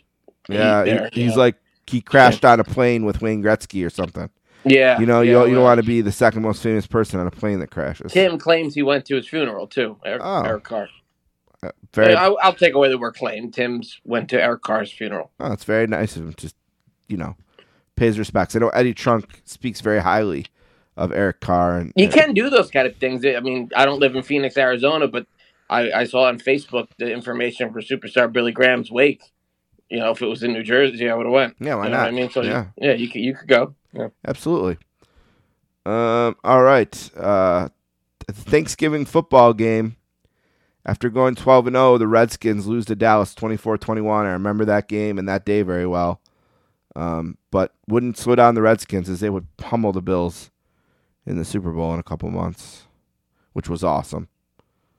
Um, Uh, Bills got humbled a couple couple of four years in a row. that's that's very true. Um, I love it. We'll fact check them. We always do when we. I couldn't find back to that. I couldn't find Bundy's wake. I was going to go to that. I, I couldn't find uh, information on it. I was I was I was out of work at that time too, for a couple of months on um, um, temporary disability. So I had some time on my hands uh, when Bundy died. So I was I couldn't, but I couldn't find any. Is that uh, when you had the accident with your penis? And you couldn't. You Yes. yeah. Yes, is. Yes. Uh, That's the, that, that's the last time I wore a condom. Yeah, exactly. Well, if you were around November 26, 1991, thousands of condoms were handed out to New York high school students. Uh, let's fact check these guys. They say on November 22nd, 27th, excuse me, The Undertaker beats Hulk Hogan to become the new WWF champ. Gross. Gross. Not ready. Not time, brother. All right, let's do one or two more. Um, all right, last one. November 30th, San Diego State's Marshall Faulk is the first freshman to capture the national rushing and scoring titles. Will go on to be a Hall of Famer. Um, played for the Colts and the Rams, of course, the greatest show on turf. Won a Super Bowl and is in the Hall of Fame uh, as well from New Orleans used to serve beer in the Superdome in high school to make Cool. money. So, all right, that is the news for November of 1991. That was a good one. I remember. I remember a lot of those. Um, besides the sports stuff, I remember a lot of those. A lot of that vividly. Michael Jackson, the It seemed Patrick, Patrick Ewing. The, it seemed like in that month it was either a sports story or some historic moment. yeah, It's- yeah, that was a good one. Yeah, We a- definitely never did that one before. Either, either. yeah, no, that was a new one, and I have a really good plan for when they repeat now too. So I'll tell you about. Remind me to tell you about that. Will do. I have a good idea for what we'll do when we do, you know, say Survivor Series uh, 91. Yeah, we do we're gonna, have, show. we're gonna have to do. Yeah, well, Right. well, yeah. As far as we're gonna have to. Yeah, Right. So I have a plan for that. Tuesday in Texas is December, so we don't have to for that. but- Right. Right. So I got a plan for that. All right. Anyway, uh, the WWF at New York City, New York, Madison Square Garden, November 30th, 91. 15,000 people in attendance. Uh, Which is basically a sellout. Basically. I mean, yep. Tell, now because of the Titantron, like thirteen thousand to sell out. Yep. it's a so huge think- crowd. It's a good crowd. It's yeah, it's probably only single empty seats. You know, not not you know patches of them or anything. So I, I think a, a legit sellout at that time was about eighteen thousand for WWF. Uh, it's three, tel- three missing. televised on the MSG network, featured Vince McMahon, Bobby Heenan, and Lord Alfred Hayes. Not Gorilla. Why Vince, Dave? Well, this is not a fact, so I always like to say that. This, I just assume this. Uh, Gorilla just did Survivor Series live show, which is harder than doing the the studio pre tapes, and then he's got to do Tuesday in Texas. Tuesday, Right. So you need a break. You need a break. so break. I need a break. And then, then I noticed in some research he never did any of these Saturday MSG shows after the Survivor Series, after doing the Survivor Series, aside from 1987. In 88, Rod Trongard did it. In 89, um, did Gorilla do it in 89? I can't remember who did in 89. 90, Sean Mooney did it. 91, Vince did it. I can't remember who did. 89 was Pipe was November 89. Who the hell who was on call for that? I think it was Gorilla and Hillbilly. So I'm wrong. He did he did it he did it um in 87 and 89. Maybe. but probably if But- they had a chance to use someone else, they did. Yeah. Because of Tuesday in Texas, Sure. uh, I think is why. I think Vince probably wanted to be backstage Tuesday, you know, Tuesday in Texas. He didn't want to um, do that. It wasn't as important to be backstage at the Garden. So I think that's why they went went this route. Now, most of these matches were recorded and aired on Primetime Wrestling as well. And I'll tell you which episode as we go through each match. Um, but obviously, was live on MSG. As I said, first up, um, right away, uh, we start out with a match that aired 12 30 91 primetime. And it was Tito Santana pinned Kato with the flying forearm at 10.04. Dave, what tag teams was Kato in during his career? Uh, bad company. Oh, you're gonna Bad now. Company. Yeah, I, I did feel like I making love the other night. That was. I watched that. That was fantastic. You even went outside to sing a little bit of it. Yeah. we were walking down the streets of Jersey singing some Bad Company. uh, yeah, this is when Tito was getting his little uh, 10.04. Little push. Yep, he wins with the flying forearm. Flying jalapeno. Yep. Good little match. You know, that's Paul Diamond under at Mass Mass Worker. And uh, what else can you say about Tito? You Got a know, great so- pop here. Really good pop. Yeah. Yep. the, the gimmick just just started. Uh, the El Matador in November. They ran vignettes all through October, and um, started in November, and they actually put him in a feud with DiBiase, uh, which is you know your upper mid card now, and uh, for some reason it just didn't. They started um, after I guess the Shawn Michaels loss at WrestleMania eight. They started jobbing El Matador out. Too bad. The uh, I want to give a shout out quickly to Justin Rosero, my friend Justin, uh, and Scott Crisco, whose birthday's today as we record. Happy birthday, Scott! Happy birthday, Scott. Just wanted to thank them again. They gave me the notes uh, that we took for the show that I was on on their podcast because I, when this show came up, I, it's one of the the the ones I did. So if you want to check out the Place to Be Nation Wrestling podcast feed, and you scroll back on the flagship to 113091, I'm on that show. And I have the notes. So we'll look and we'll check and see what Justin's opinion every once in a while was on these matches. And for this one, he says uh, that it was a nice little match. Uh, he enjoyed it. Fun little opener. The crowd was into it, and Tito looks so rejuvenated and moving well around the ring. Kato was solid as well. Focused offense and good selling. Nice little opener. Justin's opinion there. So Yeah, I, I couldn't agree more. Couldn't These agree more. Guys, perfect for each other. I think it's Santana and Paul Diamond for a match. plus I know the philosophy that um that um Kato will live by is dirty for dirty. If you did him dirty, you know, he would then do you dirty. So I, I appreciate that about him, you know. So okay. uh Kerry Von Erich defeats the Berserker via countout at two minutes after ramming Berserker's head into the ring steps and sliding back into the ring. Oh boy. Vince said this one was so strange. I, I just think maybe they weren't paying attention because he, he he slammed his head against the thing. Berserker did he didn't sell it. He kept walking around and counted out, but he's a berserker. He's dumb. He's supposed to be dumb. Like he, I think Von Erich is just blitzed out of his mind here. And you think they called it? I think Berserker called it and said, I'm not working with this guy. Really? I, I, really I do. I, I, I, I looked. I actually looked for that. and I didn't. I, I didn't know. I really didn't notice any, an- anything like that. He seemed to be moving fine there. Vince says it's one of the strangest matches Yeah, in MSG history. That does, but I think they weren't paying attention. Like I think they just like what it's over. Like what? But the ref did count ten. Yeah. Or it was But, just uh, a straight up mistake by the ref to count 10 and then he just had to go with it. Yeah, I think it Something weird. Von Erich. It, it could be any of them. Von Erich could have been messed Yeah. up. It And you know what? Any of them. I'll give him the benefit of the doubt and say it wasn't that, hopefully. Um, because I, I do think he was a professional and I think he obviously had his demons or whatever, but I don't think he would ever put himself in a position where he was going to hurt somebody else. Yeah, I think he would. He didn't. La- he lasted till summer, and this is November. Um, you know, he probably would have got fired if he was that messed up in the garden. You know what I mean, right then and there.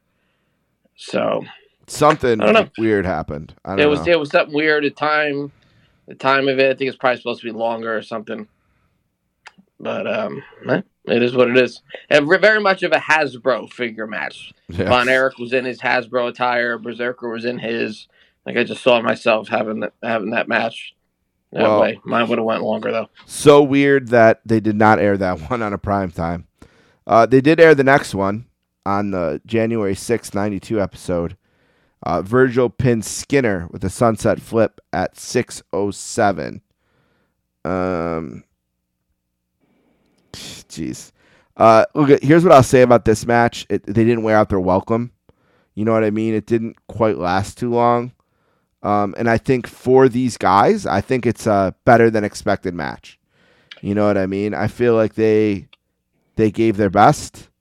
Uh, they work within their limits, um, and they they did what they could. And uh, I think it's a solid like two ish star match or whatever. You know? Yeah, and this is before Virgil became a jobber. It was a very he, he just lost a million dollar belt at the uh, Survivor Series Showdown. Remember, he used to do those shows a week Yep. before the pay per views. He just lost that was uh, that the million dollar, million dollar title there. It was all downhill from there, but I mean, it's only a week later here, so he's still you know getting that in that push. He still got a pop at the Garden and stuff like that. He just was never. Re- I hate to uh, you know, I'm not work rate type of guy, but Virgil was just never really that good in the ring, and um, I think that's why he got put he, he got pushed down to to put guys over. And where Skinner is great in the ring, he just got uh, you know, I, I laugh at this uh, the character Skinner. Skinner, it's fun, but you know Steve Keirn's a really good wrestler. So uh, it's a shame that he had to you know be be lower mid card forever as a Skinner gimmick. But uh, you know, it is what it is. Who won again? Virgil, right? Virgil won. Yeah, yeah. So he would definitely was still if they if this match was three months later, Skinner would have won. All right. Hogan and Flair's next, but we'll do that last. Um, so we're gonna skip over Hogan and Flair real quick. We'll do that last. Um, but know that this is where it was, you know, in the card, and they did this often. I think to give Hogan kind of a head start out of there, right? Yeah, they would do that, so they would announce the main event. yeah, and, uh, and the return, and they could sell the, return- tickets. is last uh, the next time. Yeah. Um, all right. So we'll skip ahead to a match that aired on the last prime time of 91, or second last, 12 23, right before Christmas. They aired this match. Jim Duggan pinned the Barbarian with a running clothesline at 7 41. After the match, Barbarian knocked Duggan to the floor, with Duggan, Duggan then attacking the Barbarian with his 2x4 and sending him to the floor. So, some excitement there. Um, any thoughts on this match? I love the ending. I love Hacksaw get, getting a win Mhm. there. I'm a big Hacksaw guy. Um, yeah, I liked Hacksaw. You know, then I thought Barb getting his heat back on him, but then Hacksaw got the board. Boom. You know, the crowd always, always big pop for Hacksaw. This is the return of the Barbarian as well. He actually has been um, he had been gone for unnoticeably gone uh, for quite a few months there, and uh, he doesn't doesn't stick around much longer after this. So, bye bye Barbarian, um, WWF wise at least. And uh, yeah, it's you know good little match. You know, Hacksaw is just one of those guys that's always gonna always gonna get a pop, always gonna be over, especially at the Garden. You know, um, you know, coming off Hogan Hogan Flair, it was it was fine. Bret Hart is back at the Garden with the Intercontinental Championship after winning it there in August. He pins the Mountie at 12:58 with a elbow drop off the middle turnbuckle. Uh, prior to the bout, Hart refused to get in the ring until the referee took the Mountie's shock stick away. With the big boss man then running out, attacking the Mountie, and taking the weapon backstage. A strange throwback. The WWF never did shit like this. You usually once the feud's over, it's over. You know what I mean? That that feud ended at I was there, SummerSlam '91. The feud was over. Boss Man's feud with IRS now. and Bret's feud with Mountie. That was a strange throwback, but I, but but but I thought it was really cool that because it was in the garden. Maybe that's why they did it because the garden's where the you know the Mountie went to jail. I know Paula enjoys that. And um, you know what I wanted to say? What I was what I was thinking about. It's really nothing to do with a match. Most Intercontinental Champions main evented B shows. Yep. Bret Hart never did. Bret Hart never main evented with that belt. There's another one that didn't either. That, that I, I um, Mr. Perfect, yeah, he did with Tornado, I think, but usually not. Everybody else, you know, up to a you know up to a certain point that I don't know anymore, would main event with it. I wonder why. I wonder why they didn't they didn't have the trust in Bret yet to to uh, main event uh, with that belt, or or maybe it was lack of heels. definitely could be lack of heels. Um, Yeah. There's an unbelievable moment in this match where Bret just puts off a sick pile driver um, of the Mountie. Yeah, these two work very well together. unbelievable um, pile driver. Uh, and I think like from that point of the match, things kind of pick up. Um, and I think the second half of the match is like almost four star. You know, it's like a like a two star for the first half, and then like a four star second half. I think it's like a two and a half, three star match overall. Uh, I'll even say three just because I love Bret. But um, yeah, solid match here that started slow but finished strong. An unbelievable pile driver mixed in there. Um, I like that the Mountie came back good out at the end. yeah, some good heat. I'm sorry, that's another match. Never mind. Yep, that's later. Get ahead of myself there. Yep. Okay. Next up, IRS pinned the boss man at 1346 after, hitting him over the back with his briefcase as the referee was distracted by the Mountie at ringside. Later, But what an upset that was. Yeah. Boss Man was over as a babyface at at uh at this time. Top five. well, here's that throwback maybe. again because it's Mountie who does it. Yeah. You know, late in the bout, he comes ringside and attack Bossman on the floor behind the referee's back. And after the contest, the boss man ran to the backstage trying to find that son of a bitch. Yeah, and that, Uh, that wasn't that wasn't a feud anymore. That was that was a very rare throwback to a feud. Interesting, interesting stuff there. I like that Yeah. match, by the way. I thought, yeah, like like like let's say for instance, Tito Santana and Greg Valentine had their big feud. Once it was over, they had a couple more matches in 1988.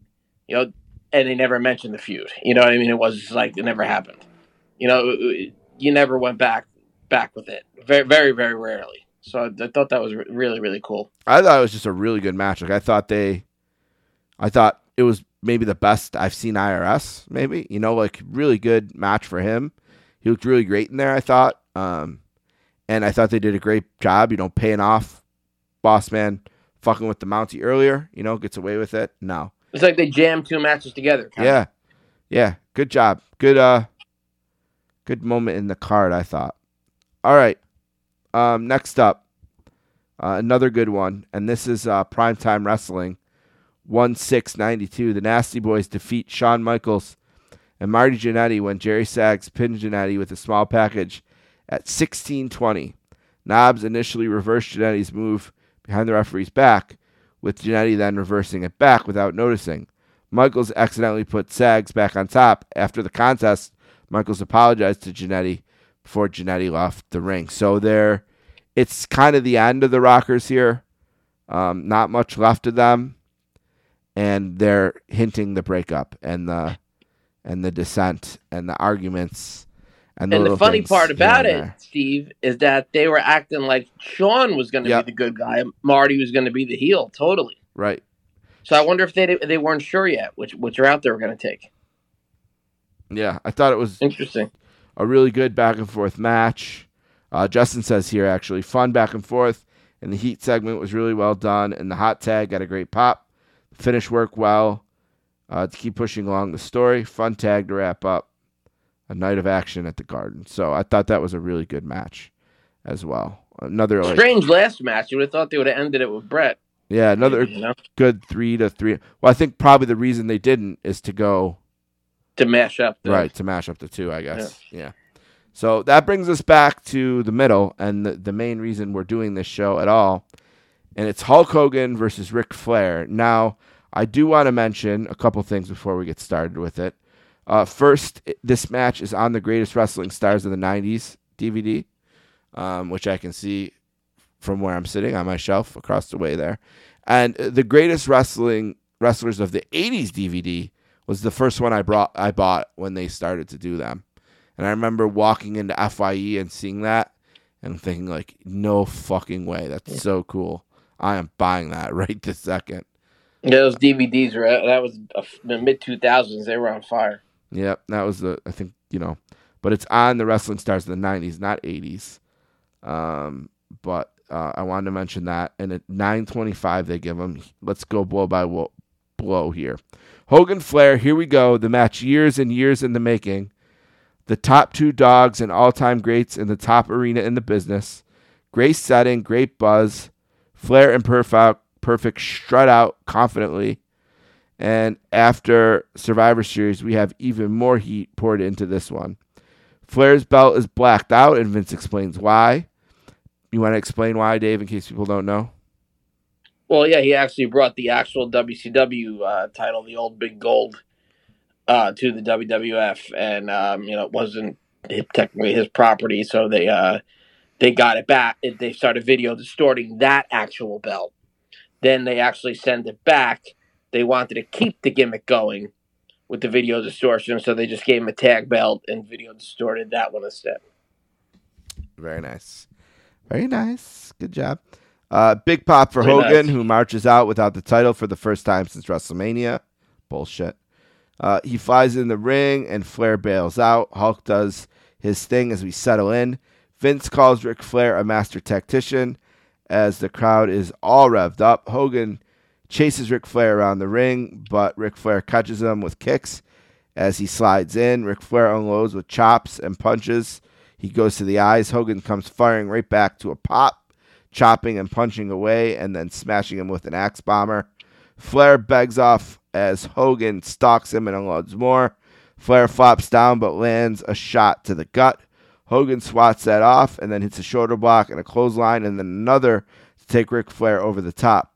Bobby talks over TTIT. What's what is he ab- ab- abbreviating there? Hogan talks up T. Oh, this Thursday in Texas, of course, Tuesday in Texas. Tuesday's excellent. Yeah, and Hogan's big rematch. Hogan follows uh, follows out and spikes Ric Flair into the rail on each side. The crowd is manic here. Throwback feel. Super heat in the garden. Hogan suplexes him on the floor in a great spot. This is wild. Back inside, Ric Flair hits a back suplex, but Hogan pops right up and hits a clothesline and then shoots him hard to the corner for the classic Ric Flair spot. Ric Flair goes to the eyes and then lays in a chop, but Hogan bows up and stares him down, no selling the strikes. Hogan kicks away and shoots Ric Flair hard into the corner again, and Ric Flair flips to the apron and eats a hard clothesline as he bounces out. Flair heads to the back and Hogan stalks after him and then loads and drags him back. Hulk is dominant back inside, but Ric Flair goes to the eyes. Ric Flair goes up and Hulk slams him hard and hits another clothesline. Ric Flair keeps trying to flail punches, but Hogan leaps, keeps blocking and smashing him right back. Hogan hits him with the boot and boot and drops the leg for three, but the ref caught the foot on the rope at the last second. Uh, Hogan argues with the ref, which allows Ric Flair to start attacking to the knee, breaking him down. Perfect gets back out and on the apron as Ric Flair wraps Hulk's, Hulk's leg on the post.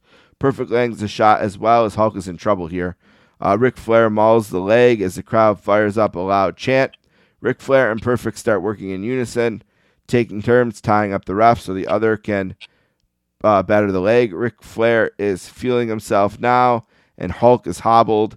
Just all strikes to the knee here. Really great storytelling. The crowd's nervous. Ric Flair loads up the F4 and hooks it as Hogan is in pain. Perfect gives a hand to win some leverage. Hogan reverses and forces the break. Perfect flips something, slips something into Flair's hands, and he cracks Hogan with it and covers him for the huge upset win.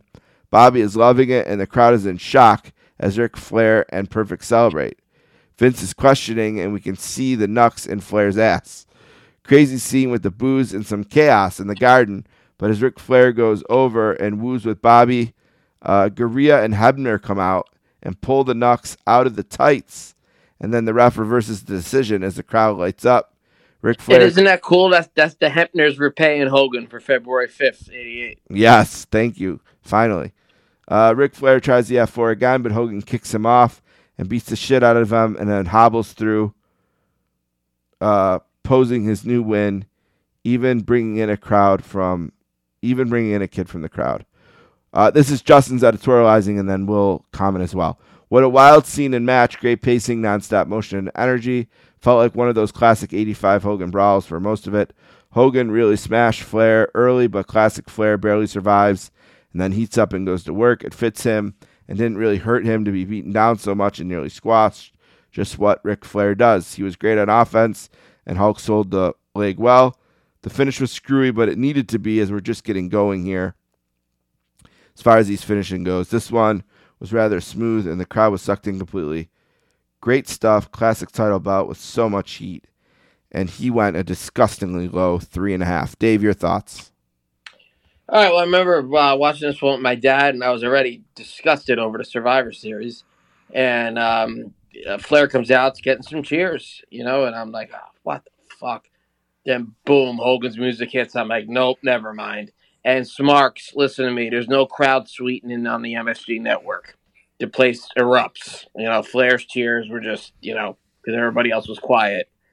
Uh, you know, there's a couple of people in the front row. I remember that one kid with the dot with the cabbage patch. Did he have a cabbage patch Flair doll or something? I, Yeah. I, I remember him. I remember him from the Meadowlands. He was a dick. But anyway, um, uh, um, you know, Hogan comes out, you know, without the belt and all. The the match is just wild. It's nonstop. Like I watched it three times preparing for this. I just couldn't stop watching it. I love it. And um, you know, when Hulk dropped the leg so close to the ropes, I mean, you, that never happened before. You knew that the foot was going to go on, you know, was going to go on there. But um, you know, that pissed me off too, of course. And the ending, in my opinion, should have been the other way around because this is Hogan's house. I don't give a shit if the, if, if it, the decision was reversed or not. His shoulders aren't getting pi- pinned by the guy that we've been talking about, but for the past six years, the dream match in his house, Madison Square Garden. Maybe in in the Omni, do it that way. Have Hogan get the knucks from Mister Perfect, him hit Flair with him, drop the leg, pin him, then have the officials come out and find it on Hogan and disqualify Hogan, have Flair win, and then have a Hogan pull. So Flair won, then you come back the next month, Hogan wins by count out.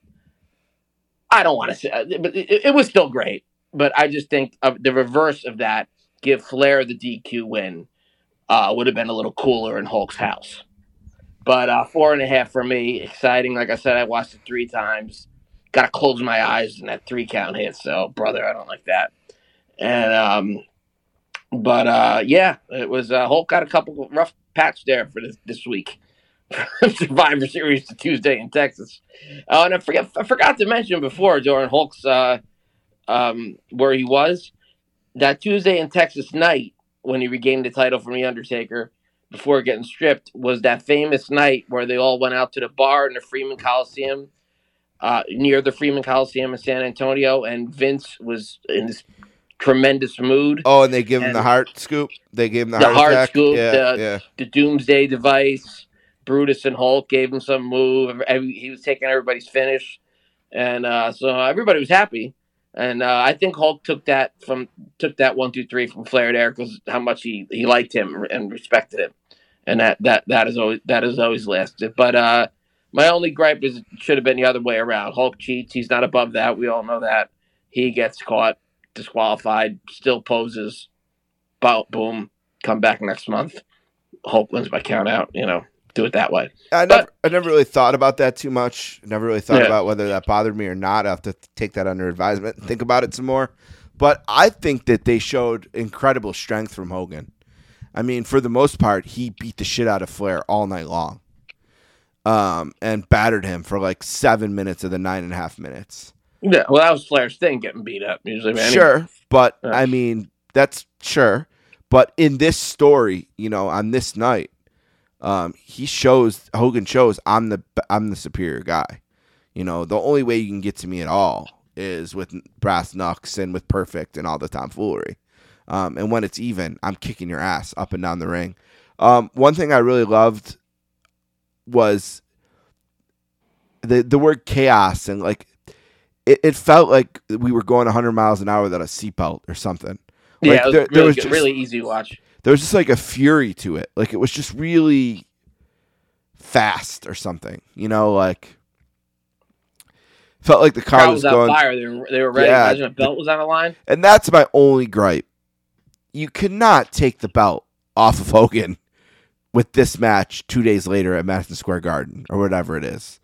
Like that just makes no fucking sense, especially when you have this Tuesday in Texas lined up. Like, I don't know, a huge mistake. I think like this should have been a WWF title match at Madison Square Garden, Hulk Hogan versus Ric Flair. You know, and when he gets pinned, imagine the gasp in the crowd if he would have just lost the freaking belt to Ric Flair. You know, They for that split Hogan second. beat, beat Undertaker at Survivor Series, but some chicanery going on where they have to have the rematch of Tuesday in Texas because it wasn't fair to the Undertaker, whatever happened.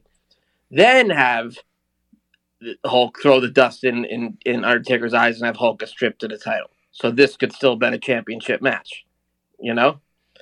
It just it, a lot of it just made made absolutely no sense. The Undertaker did really did nothing. He turned good. He was boring as hell for I don't know how many years, and uh, that's just my opinion. Mark Calaway, the, the person, I have a lot of respect for, but the gimmick was just uh, you know you know I'm a big I'm a big horror movie guy and stuff, but I was just like dong dong. I'm like oh shit, I'm going up to get a coke. You know what I mean? Like here we go. You know I like the Junkyard Dogs entrance. You know what I mean? I like excitement. You know what I mean? It's just like, oh shit, here comes this guy. Yeah, I'm Uh, not a huge Undertaker guy. As a kid, I hated him because he beat Hulk. You know what I mean? So, Yeah, uh, but I don't dislike him maybe as much as you do. I'm also not like he's not my guy or even in my top twenty. You know what I mean? Um, but as far as this match, to focus on this, this is wrestling. this is what I like. You know, if you want to know what I Yeah, like, it's- it's this. I mean, perfect. the crowd, you know, the chaos, the feel. You know, like I'm not a big boxing or MMA guy, but when there's a big fight, I love that.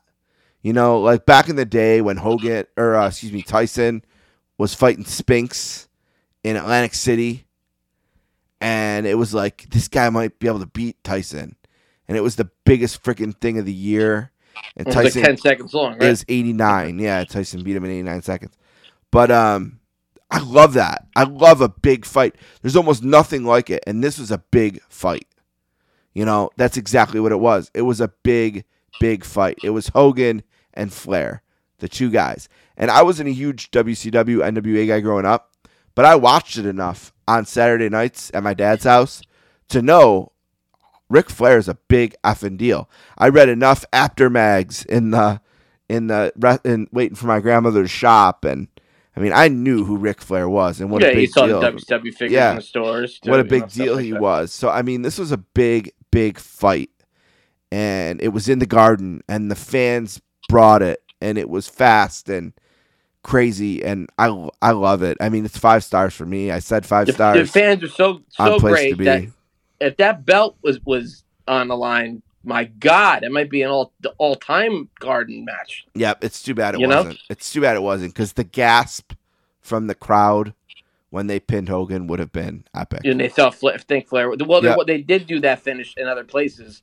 before this when Hogan still had the belt, but it wasn't the Garden. You know, Right. And, and and the people at the Garden could believe that a title switch would happen because it's actually on TV. You know what I mean? Yeah. I got to give Hogan credit for that because I would, if I was him, I wouldn't have done it. I said, "No, he ain't pinning me in my house, bro. This is my house. Let me pin him and get disqualified." That would just be me. But um, he obviously had a lot of respect for Flair. Well, unbelievable match, unbelievable show. Uh, we're gonna take a break. When we come back, we have some work to do yet. We'll do some plugs. Tell you where we're gonna be. I have a YouTube show to announce. I'll do that in a minute. Um, also, we are going to read emails, uh, questions that have come in from uh, fans, either through email, 24inchpodcast at gmail.com, or uh, people reach out to Dave as well individually. Uh, we'll read those, and then we'll announce what we're going to do for the next show uh, as well. So let's take a break, Dave, and we will be right back.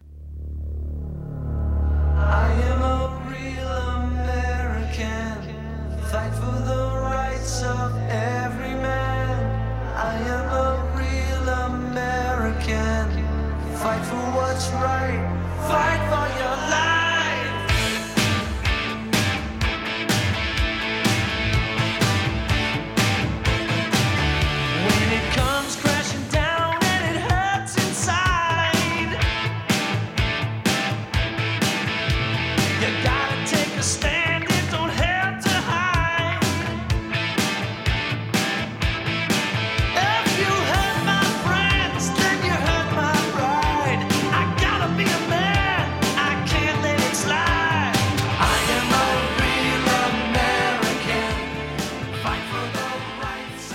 24 inch podcast. We are back. One last segment tonight. Really enjoyed looking back at that historic night in Madison Square Garden.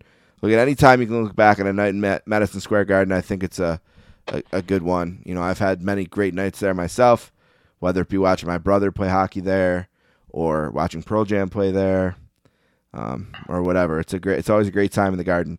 I've seen the Rangers play there. I've seen about just a little bit of everything in the Garden. I wish I got to see Andrew Dice Clay in the Garden. Um, I feel like that would have been really sick, but you know, whatever. Uh, it's been some great nights there. Uh, a few things left. Yeah, go ahead. Sports friendly. Yeah, I just I love Dice. I think he's one of the best comics of all time. The Day the Laughter Died is maybe the most genius comedy album of all time. Uh, don't forget you can check out this episode and all episodes of the 24 inch podcast on our SoundCloud page at soundcloud.com slash sports dash casters, which means, of course, you can find the Sportscasters podcast there at sports underscore casters, the sportscasters at gmail.com. Uh, we are at 24 inch podcast on Twitter, at 24 inch podcast at gmail.com. You can also find us on Facebook and Instagram. Uh, podcasts are everywhere. I did see that YouTube is now putting podcasts on the YouTube Music app. So as soon as I can figure out how to do it, we'll be there as well. Um, Oh, wow. I'm working on that. Um, uh, which who knows? Maybe down the line we can incorporate a video element to the show too. I don't think we'll ever do the whole show on video, but maybe we incorporate some. I see part of people, uh, that, that, like actual wrestlers. You could see them, and they're using their telephone. They're using their phone too, Yeah, FaceTime, whatever. Yeah, yeah. so, So, that could work. so we'll see about that, but um, we'll be there soon. Um, also, uh, I want to make sure you are following. If you're if you're a listener to the show, make sure you're following the North South Connection YouTube page because starting soon, either next week or the week after, I'm going to be doing a weekly video podcast, uh, video podcast on there called Three by Five, and um, each show I will be doing three top five lists: uh, one top five wrestling, one top five pop culture, and one top five sports. So um, three top fives uh, per Pop video. culture just, just involving Could be anything? mu- could be music one week, could be movies one week, could be TV. Oh, I got it. You know, could be politics, just something like outside of wrestling and outside of sports. Um, you know, so like maybe maybe on the first show, maybe one of the lists will be top five Hulk Hogan matches. Maybe another list will be top five New Orleans Saints games, and maybe another list will be top five dramas on HBO, something like That's that. it's turned into. Uh, my life here, like my uh, girl, I uh, text with at night. We, you know, you watching this movie, watching that movie. I'm like, I'm on YouTube all the time, watching all these, you know, just Yeah. like things I just find, discover, go from you have to, what they call it, a rabbit hole from yeah, there's to the great next stuff. thing. There's great stuff Yeah. on there. And I think my goal with the show is eventually to like have guests come in and give their lists, you know, maybe relist. I- I think one thing they're trying to do at North South Connection is they're trying to post a video every day just to kind of always knock at the door, the algorithm, try to break through with something. And the video, the show itself is going to be about 15 minutes. Um, you know, so about five minutes a list, basically. You know, two minutes for a quick intro, maybe one minute. So less than 20 minutes a show. And, um, you know, Justin and uh, Ryan Gray, who also, I want to thank him, who works, uh, is going to help me with graphics and stuff like that for it.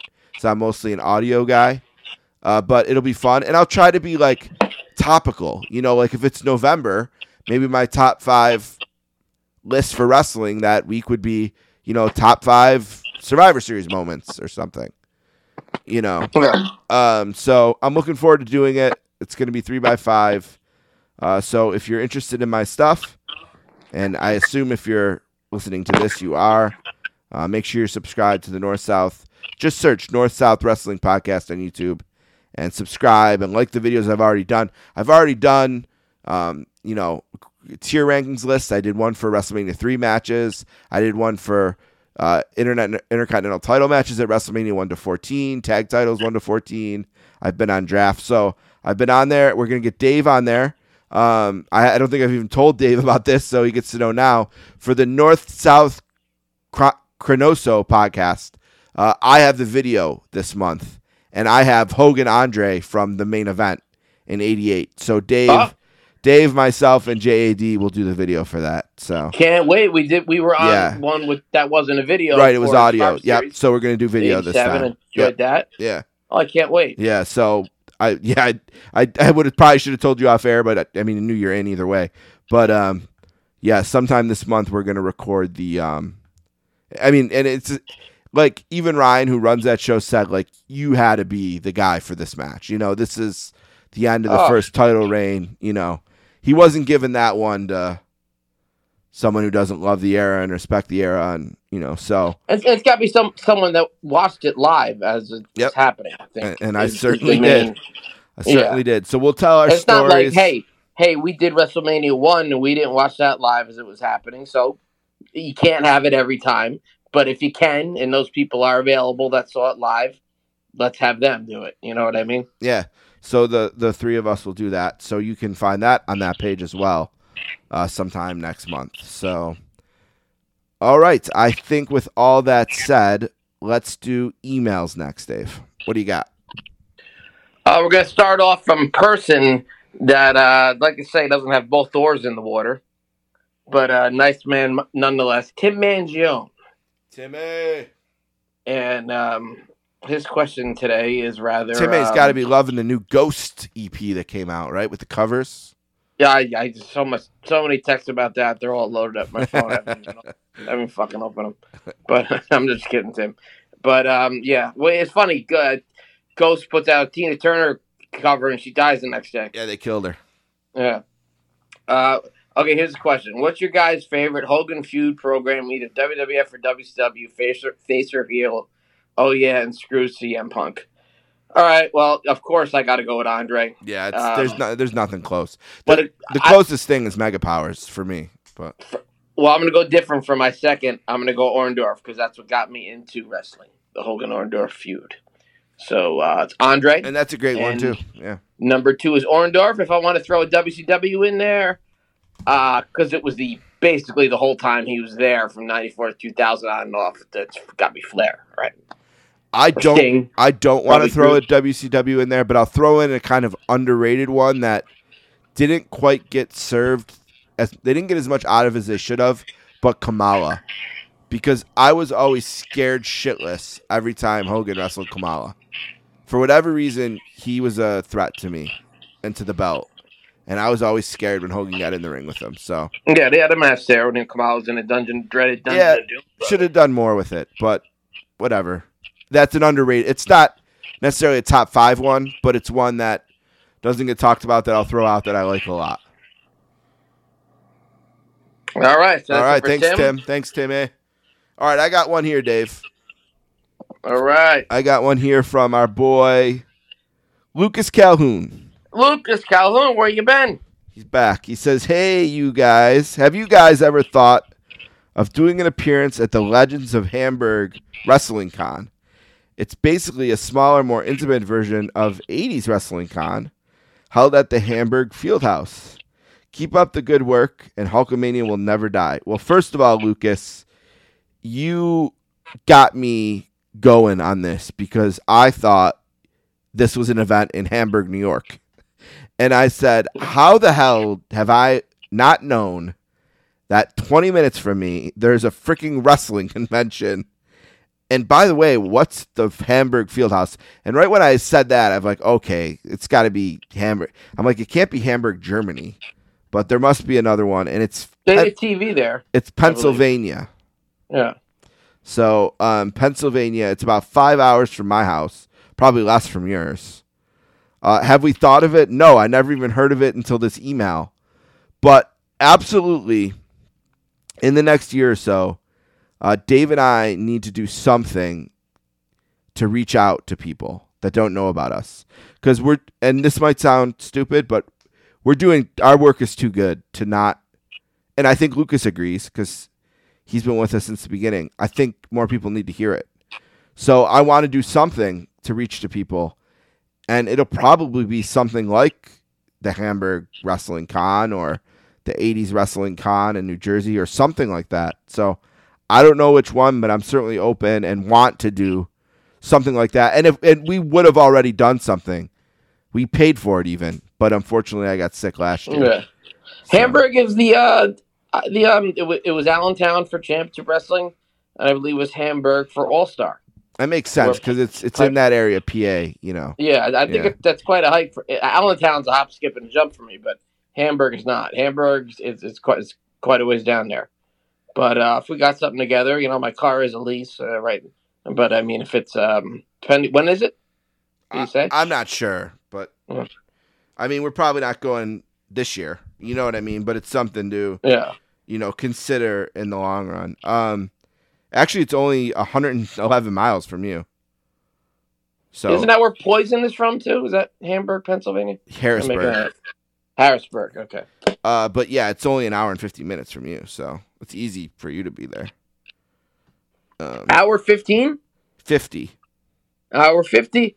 Maybe that's not where they did All Stars. I was. I mean, I know it changed to Canada after a while, but I'm It's talking basically about the, just I 78 West, and you're there.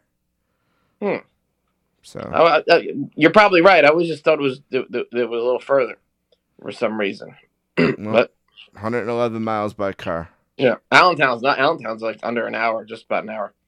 I- If that. Yeah, Allentown is almost directly in the middle of Kearny and Hamburg. Yeah, um, that would make sense. Yep.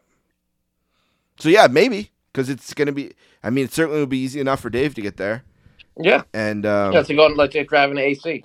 Yeah, and if, if if the days worked out, maybe I could even be in Jersey and you know spend a few days with my brother, and then maybe my brother and Dave and I could all get in my brother's car since he, he could he could take us in one of the Escalades because where he works, he he drives the owner the his boss has Escalades that he can drive. So maybe we pack everything into the Escalade and get on seventy eight and come down there. So you got me thinking about it at least. How about that? Yeah, and Lucas, we also got 90s Con coming here in September. So the there, that's another Mall. option. Yeah, it's another option. Yeah. So you got And, us. you know, you got us thinking. Hogan's, uh, you think of 80s with Hogan, but Hogan wrestled. Hogan was actually more predominant in the night, not you know, from 80 to 80, you know, 84. His career was not as popular as it was. Right, six years of the '80s, and then you know ten years in the '90s. Really, 10 years, Right. all 10 of the 90s. Yeah. Sure. Exactly. All right, what's next? Thank you, Lucas. Okay, Lucas. Yeah, thank you. That was pretty cool. And we got the one and only, the man, the myth, the legend, the our, our biggest listener of them all, Kevin from Nutley. Kevin. When co- when people talk about this match, they seem to complain that Hogan got in too much offense. It I don't know who he's talking to. It didn't follow the typical Hogan formula. It made Ric Flair look bad. I like the way this match played out as a kid, knowing that Flair was the bad guy. It sold the idea that he really was the bad guy and needed to cheat in order to win. What do you guys think? Um, I didn't Can I start? that. Sure. I thought the match was perfect. So whatever they did or didn't do, I thought it was perfect, and I think I kind of made that clear in the last segment. But you know, and if you listen to, and I mentioned it before, I was on the Place to Be Nation podcast um, that covered this show, and I gave it five stars. I'm pretty sure. Um, I thought it was an amazing night. I thought it was perfect. So I wouldn't change anything they did. So whoever those people are, to- I've never heard. I've never even heard that. I've me, heard it all. they're bozos. Yeah. I love it. So, Yeah, but I've I, I have I've gushed about it for an hour with- now. One little problem with the ending that I mentioned earlier, but um, besides that, you know, I gave it four and a half stars. So I love the match too. With too much offense, that, that I no, I've never heard that one before, Kev. I, I don't know. I would like to know where. I, you got to email, well, text me and tell me where you heard that one because that that one's uh that one's a way off. All right, and now Jamie from Queens. now it's time for my Pearl Jam question. Let's go. Let's hear it. Steve, sorry I'm out of Pearl Jam questions. Damn it. Womp, womp. But here's my question. Do you think they missed the opportunity with the Virgil Skinner match? With some more time, they could have put on a five star classic. That's a rib of a question there. Um, Jamie, uh, Steve Keirn was actually, who was Skinner, was actually considered for Bob Backlund's place to be the WWF champion. So he's one of the greatest uh, technical wrestlers ever, and he actually uh, was one of the guys, the Briscoe brothers, that discovered Hulk Hogan in um, um, playing, playing bass guitar in Florida. But uh, you know, they were doing all these occupational gimmicks at the time, so he was, you know, low. Skinner was always kept lower mid card, but actually, if you fast forward a few days to Tuesday night in Texas, he has a hell of a match with Bret Hart to open up that show. Hell of a match. So um, yeah, uh, five star classic with Virgil, probably not, but with Steve Keirn, absolutely. Steve, Uh, I like Steve Keirn for who he is. I thought he did good work with not the best gimmick, you know, with um the Skinner stuff. I I would I would have liked to see Hulk. See, I'm I'm the kind of guy who loves Hulk so much. It's just like, yeah, I think it could work with whatever name you throw out. You know what I mean? Like, yeah, let's see that. Let's see what it would do. Because like, the one negative I'll say about Hulk's run with WWF is they focus so much on bringing the big guys to him. You know, so we have so many matches that are like Hulk versus the big guy. You know, I would have liked to see him, you know, do feuds with more. Not saying Steve Keirn's a small guy or anything. He's certainly not. But he's big as Savage, right? yeah, yeah. I mean, he's big enough. I mean, Yeah. What he listed six foot two fifteen. I, I think I'd like to see more matches against guys in this range. You know, the six foot. Yeah, the, the problem is 215. Skinner is right. yeah, Skinner wouldn't have worked out, but maybe Yeah. Steve Keirn in a different. You know, maybe more that guy that was considered in the '80s. You know, Like Kamala works out. It, that's a you know that's a crazy gimmick, but it's scary. It's a little more. oh, it scared me shitless. It's hard to you know an earthquake's a regular guy, but he's earthquake because he's fat, but he's still a regular guy. You know. um you know, uh, the Undertaker, I thought was the stupidest. I still think it's kind of dumb, and but it turned out to be one of the great greatest of all time. You know, and um, yes, these occupational gimmicks, uh, you know, they usually don't don't work out. All right, I got but for the Undertaker, it sure did. I got one more email here. Uh, this one came in. It's from Salvatore and Bensonhurst. Uh, first time. new one? Yeah, welcome Salvatore. He What's says, up, Paisan? "Hey Steve," and this. Let's wait to hear his question. Hey Steve and Dave. One of the things I love about listening to your show is it's two American, Italian American kids talking about wrestling. I love it. Two things. One, um, where are your families from in the boot? Uh, two, um, what about being Italian uh, makes you the proudest? And three, maybe more for Steve than Dave. I know you're watching the Azzurri in the Under 20 World Cup. What have you thought about their progress in the tournament so far? And what do you think about how it will end up? Uh, keep on keeping on, Sal. So a lot to unpack there. Dave, get us started. Oh boy, um, I grand my dad's mom, I think, was Sicilian. I really don't know much about that kind of thing. I, I was just, you know, I could find out and an- and answer it next week. Uh, you know, that kind of thing really never interested me. What part Um, of the boot you from, hon? Sopranos line. Uh, my, Yeah, yeah. my family But, um, is from I- yeah, we Abruzzo. we've always done the big Sunday Italian dinner, you know, with the sauce, you know, the gravy and the meatballs and the, the whole, you know, the whole schmeal there and the red wine. You know, my uncle Tito, you know, he he he came, you know, his parents came in fresh off the boat. Tito. Yeah. But uh, yeah, we never really talked about that kind of thing. We're more of like the uh, American, you know, the American Italians. Um, just I don't know, just that that that, that thing didn't. Not many things interest me, but um, but yeah, I do, I do, I do love you know being Italian, and um, um you know I love the Sopranos and stuff like that, and uh, have a lot of Italian ways in me. You know what I mean, and the and uh, the way um, the way I was raised and that kind of thing. But to answer the the heritage and those kind of things, it's I probably can't do that without doing if I, unless I knew the question was coming. And the soccer question, uh, it's completely over my head. I'm sorry, brother. All right, so my my grandma Paula and my grandma Zenia and my family on my mom's side came from Abruzzo, Abruzzi, um, uh, the, where Bruno Sammartino came from. Uh, same part of Italy. My grandmother told me back in the day that she knew of the hills where Bruno would hide from the Nazis, or where she assumed he was talking about Wild. when I told her the story or whatever.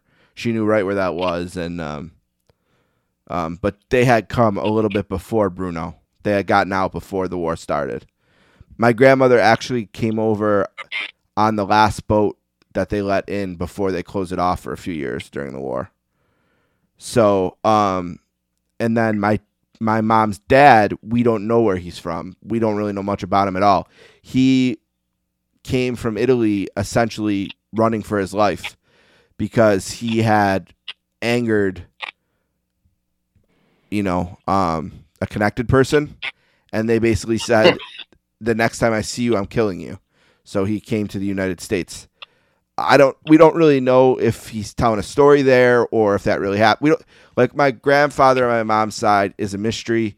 He had two families in, in the United States. Um so he was with my grandma sometimes, with the other family sometimes. Um, so different people in the family feel about him different ways. Some people hate him, you know. Some people like him. When I was a kid, I thought he was awesome, you know. But he died of cancer when I was six years old. He died on his birthday in 1986. Oh, 1986 sorry to hear that. wow, that's, he's, he'd be 130 years old or something now. You know what I mean? So he's uh, he was much older than my grandma, so he would be, be dead, dead, dead, dead by now, one way or another. But um, he passed away when I was six, and um, we don't know much about him.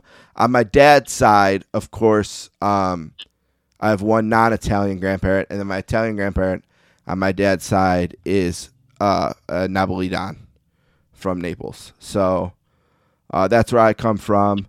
Uh, my favorite thing about being Italian is, uh, well, first of all, the emphasis on family and how family is the most important thing because that's my values. Family to me is the most important thing.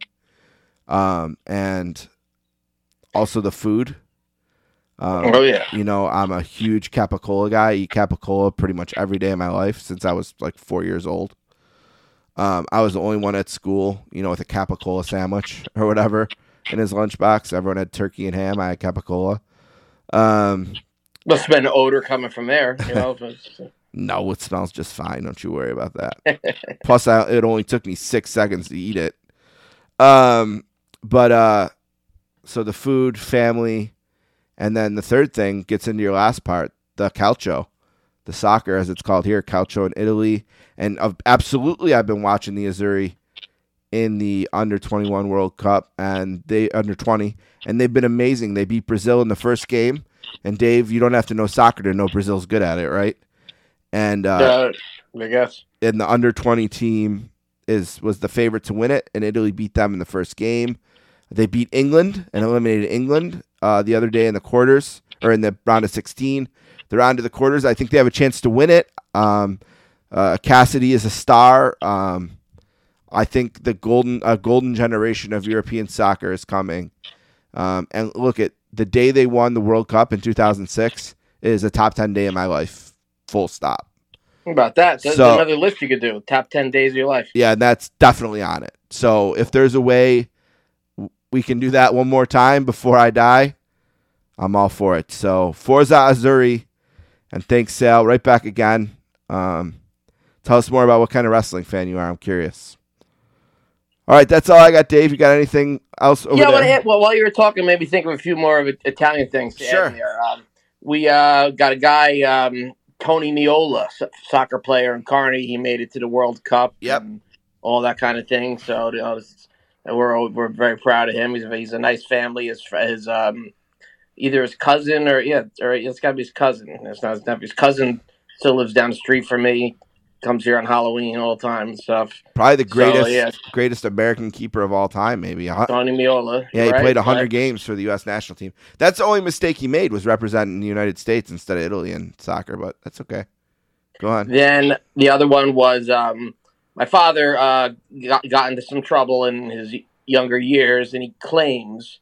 Now, I don't believe him for a fucking second, so don't go around saying I'm Yeah. saying this. Uh, uh. But he said he says that one of the characters in Donnie Brasco is based on him. oh, nice. I take that, but I, I don't believe. I don't fucking believe him for a second. Well, my my grandfather that I was telling you about that had a run. He was the bum of the mafia. Like he was as low in Buffalo. He was as low as you can get. Like he really was. He was like they wouldn't let him in. You know what I mean? But he would. He was a good carpenter, so he would like build. He would like work on their establishments and stuff like that. But he was just always he was a loser. You know what I mean? So any way he could screw up, he did his whole life until he died. You know. So, but, Right. but he tried. He was he was like a wannabe. You know, he tried to be, um, like that, but you know, with no success at all. Um, and uh, his life is sad, really. But um, you know, as I've gotten older, I've romanticized about him less and thought more about everything he put my grandma through. You know what I mean? Like when you're 18, 19, you talk about, oh, your grandpa was this handsome Italian dude who had was wheeling broads everywhere and had two families and two other girlfriends and all he did in the 60s was make babies and like, you know, it's Guman. yeah, it's cool, right? You know, it's Sopranos style. He was cool, and oh, he tried to do stuff with the mob and stuff like that. But then, as you get older, and you think about the effect it had not only on my grandmother, but my mother and my aunt and my uncle, you know, and you think of the bad he did, it's not as cool.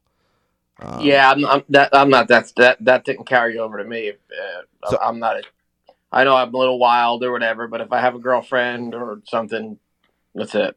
You know, it's or I'll be single. Yeah, no, he didn't understand. he definitely didn't understand. I don't think he understood the concept of monogamy at all. But even beyond that part of it, like he just, you know, he, ne- he could never hold a steady job. You know, he was always trying to cut corners, you know, run Yeah. numbers, do this, do that, but he never did it. Like it never worked out. Like he just, he was a he was an all time failure. But all right, back to this. Unless you want to mention any other Italian things. Um, off the top of my head, except all those curses Uncle Tito taught me. I yeah, the I was good. Maloka. You got the Maloka.